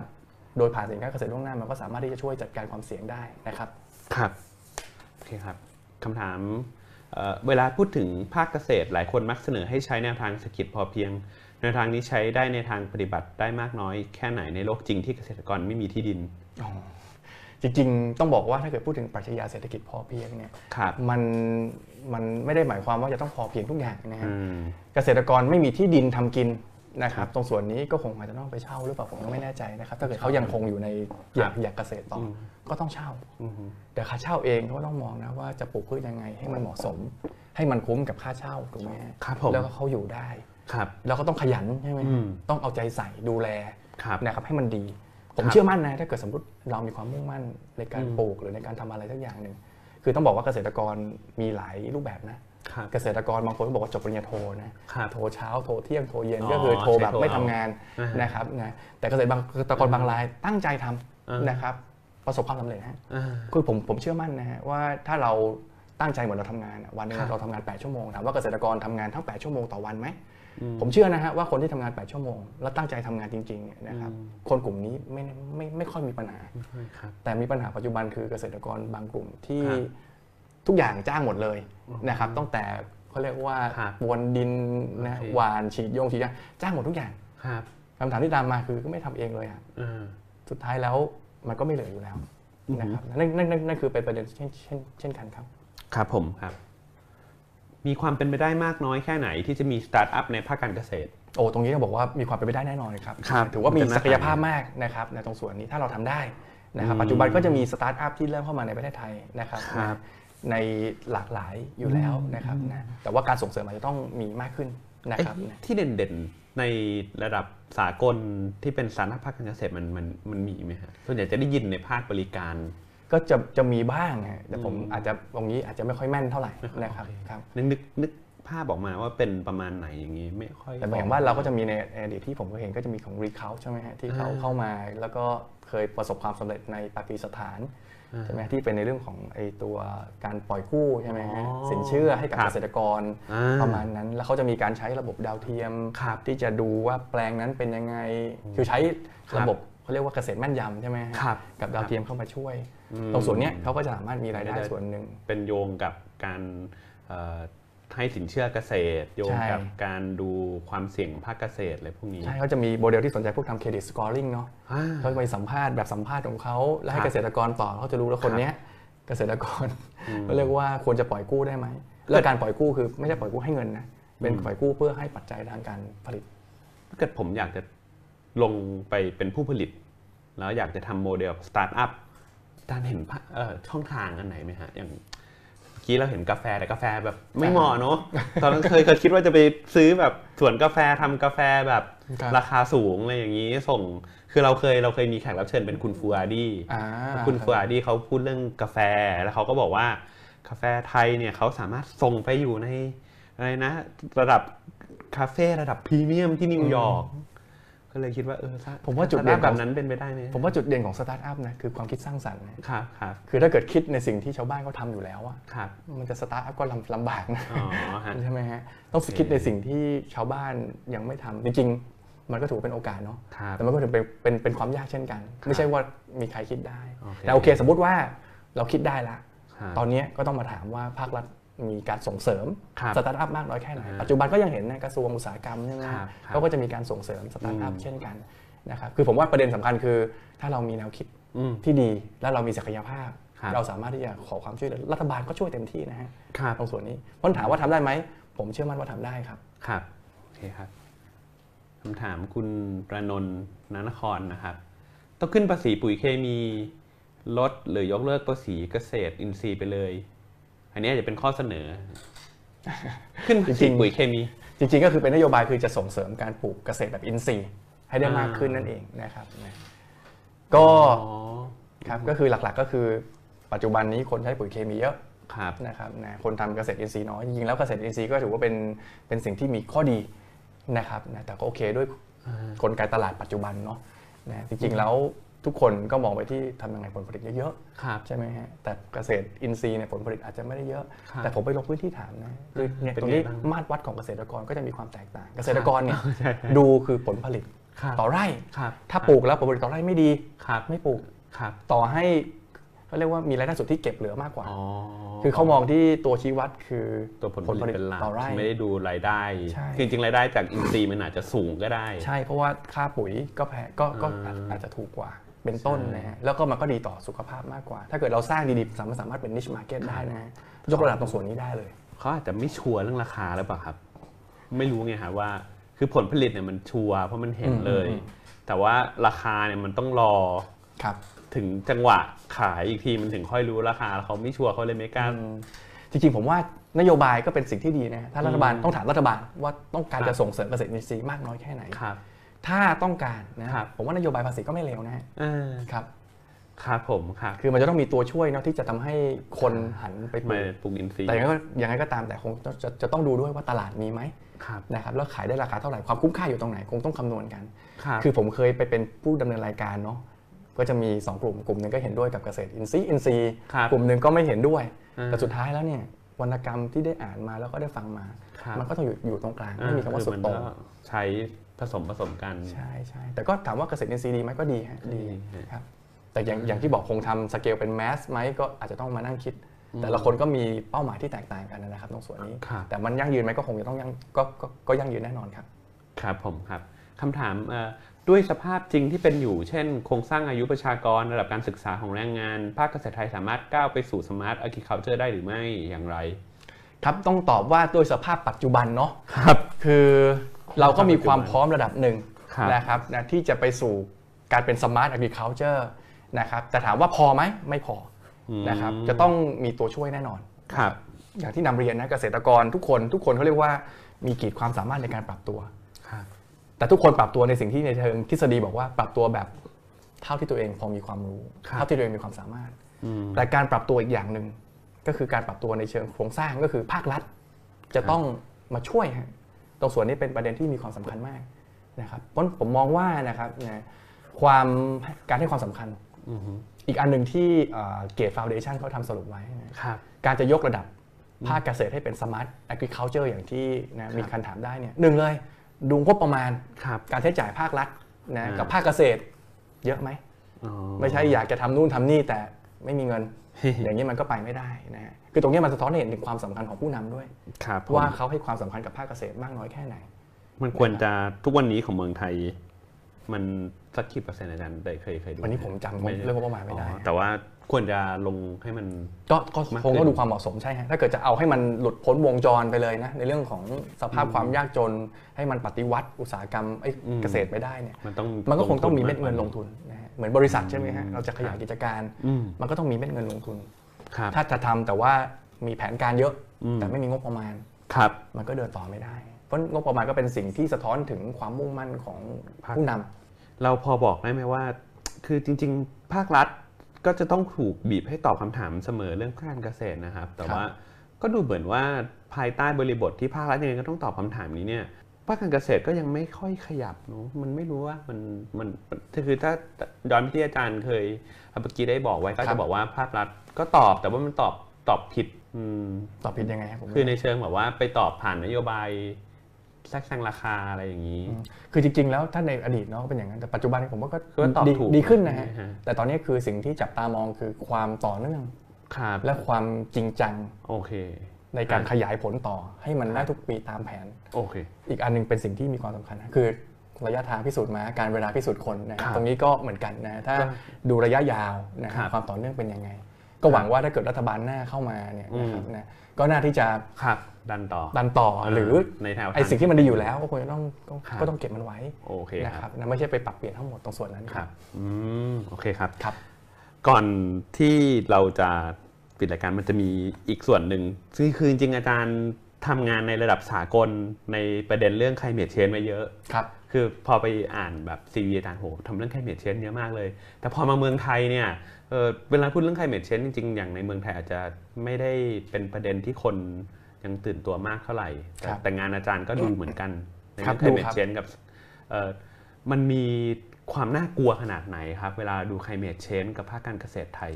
คือจริงๆแล้วต้องบอกว่าในบรรดาภาคเศรษฐกิจต่างๆเนาะภาคเกษตรเนี่ยอ่อนไหวที่สุดต่อการเปลี่ยนแปลงสภาพภูมิอากาศครับนะ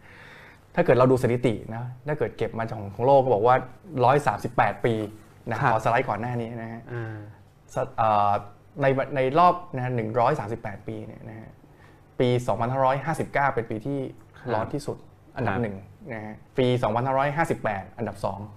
นะฮะ2560 อันดับสามครับ 2557 อันดับ 4 คือจะบอกว่าโลกมันร้อนมากขึ้นเรื่อยอืมๆนะครับนะแล้วก็ 4 ปีให้หลังเนี่ยเป็นปีที่ร้อนที่สุดในศตวรรษ อันนี้ไม่ใช่แค่อุณหภูมิอย่างเดียวนะฮะครับในเรื่องของความรุนแรงนะของการเปลี่ยนแปลงสภาพภูมิอากาศนะความครับแปรปรวนพายุต่างๆ เข้ามาหนักขึ้น น้ำท่วมน้ำแล้งถี่ขึ้นภัยพิบัติมีมากขึ้น ตรงส่วนเนี้ยนะครับภาคการเกษตรน่าจะกระทบมากกว่าชาวบ้านเขาอืมนะครับเพราะตรงส่วนเนี้ยผมว่าเป็นประเด็นที่เราจะมองว่ามันเป็น อะไรที่เป็นระยะยาวครับนะนะมันคงไม่ยาวละมันเป็นเรื่องใกล้ตัวแล้วล่ะอืมมันไม่นะครับยาวเนอะมันใช่เป็นแล้วก็ปัญหาที่สำคัญที่สุดของทุกวันเลยนี้คือเกษตรกรไทยเนี่ยไม่เหมือนกับเกษตรกรของต่างประเทศครับเราไม่ได้มีภูมิคุ้มกันที่มากพอ กับความผันผวนพใช่วกครับนี้ถ้าเกิดสมมติเรามีภูมิคุ้มกันที่มากพอเนี่ยนะครับเราก็น่าจะอยู่รอดได้ เราไม่ได้มีเทคโนโลยีที่อยู่รอดได้นะครับเพราะฉะนั้นเนี่ยผมว่าก็จะเป็นประเด็นหนึ่งที่สำคัญคือนโยบายเมื่อสักครู่ที่เราพูดกันเนาะคนรับโยบายแทรกแซงราคาหรือส่งเสริมผลิตภาพการผลิตครับ แต่อีกนโยบายหนึ่งที่ขายไม่ได้เลยก็คือเรื่องของการดูสภาพภูมิอากาศด้วย ซึ่งปัจจุบันเนี่ยนะครับเอ่อผมเองก็ไปมีส่วนร่วมนะของครัทาบงกระทรวงเกษตรที่ร่าครังบแผนยุทธศาสตร์อืมนะครับของการเปลี่ยนแปลงสภาพภูมิอากาศในภาคเกษตรครับผมทางการทางกระทรวงเกษตรก็ก็เริ่มมีเขาเรียกว่าการนำแผนนะคครัรับบนะมาใช้ตอนนี้ก็ทำแผนเอ่อเขาเรียกปฏิบัติการอยู่ครับนะครับก็ค่อนข้างดูจะมีความมุ่งมั่นพอสมควรนะครับแต่ก็ต้องขอนำเรียนว่ามันมันก็ยังเป็นข้อจำกัด เนื่องจากอืมทุกคนยังมองว่า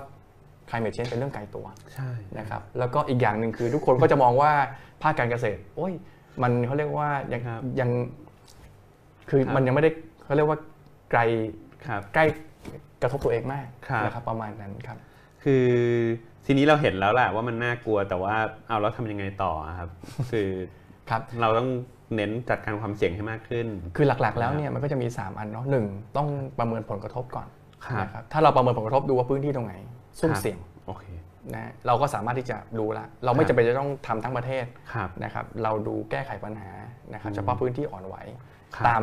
ข้อจำกัดของงบประมาณเนาะครับสองต้องหาแนวทางในการปรับตัวครับผมจะทำยังไงให้เกษตรกรปรับตัวแล้วอยู่รอดได้ภาครัฐอาจจะต้องเข้าเข้าเข้ามาช่วยตรงส่วนเนี้ยนะครับนะอืมนั่นคือต้นตรงส่วนเนี้ยสองอันเนี้ยจะทำได้นะครับเราต้องผมมีงานวิจัยครับบ้านเราต้องบอกว่างานวิจัยไม่ได้มีเยอะมากในครับต่างประเทศนะคครัรับบนะองค์ความรู้มีแต่มีในระดับหนึ่งครับ เราชอบคิดว่าเรามีองค์ความรู้เยอะจริงๆแล้วเราไม่ได้มีเยอะมากครับนะครับถ้าเรามีองค์ความรู้เยอะครับเรามีไหมว่าแต่ละพืชเนี่ยคกรับระทบยังไง เมื่อการเปลี่ยนแปลงสภาพภูมิอากาศมีการเปลี่ยนแปลงครับเรายังไม่ได้มีมากครับถ้าเรามีปุ๊บเราสามารถที่จะพัฒนาอืมต่อได้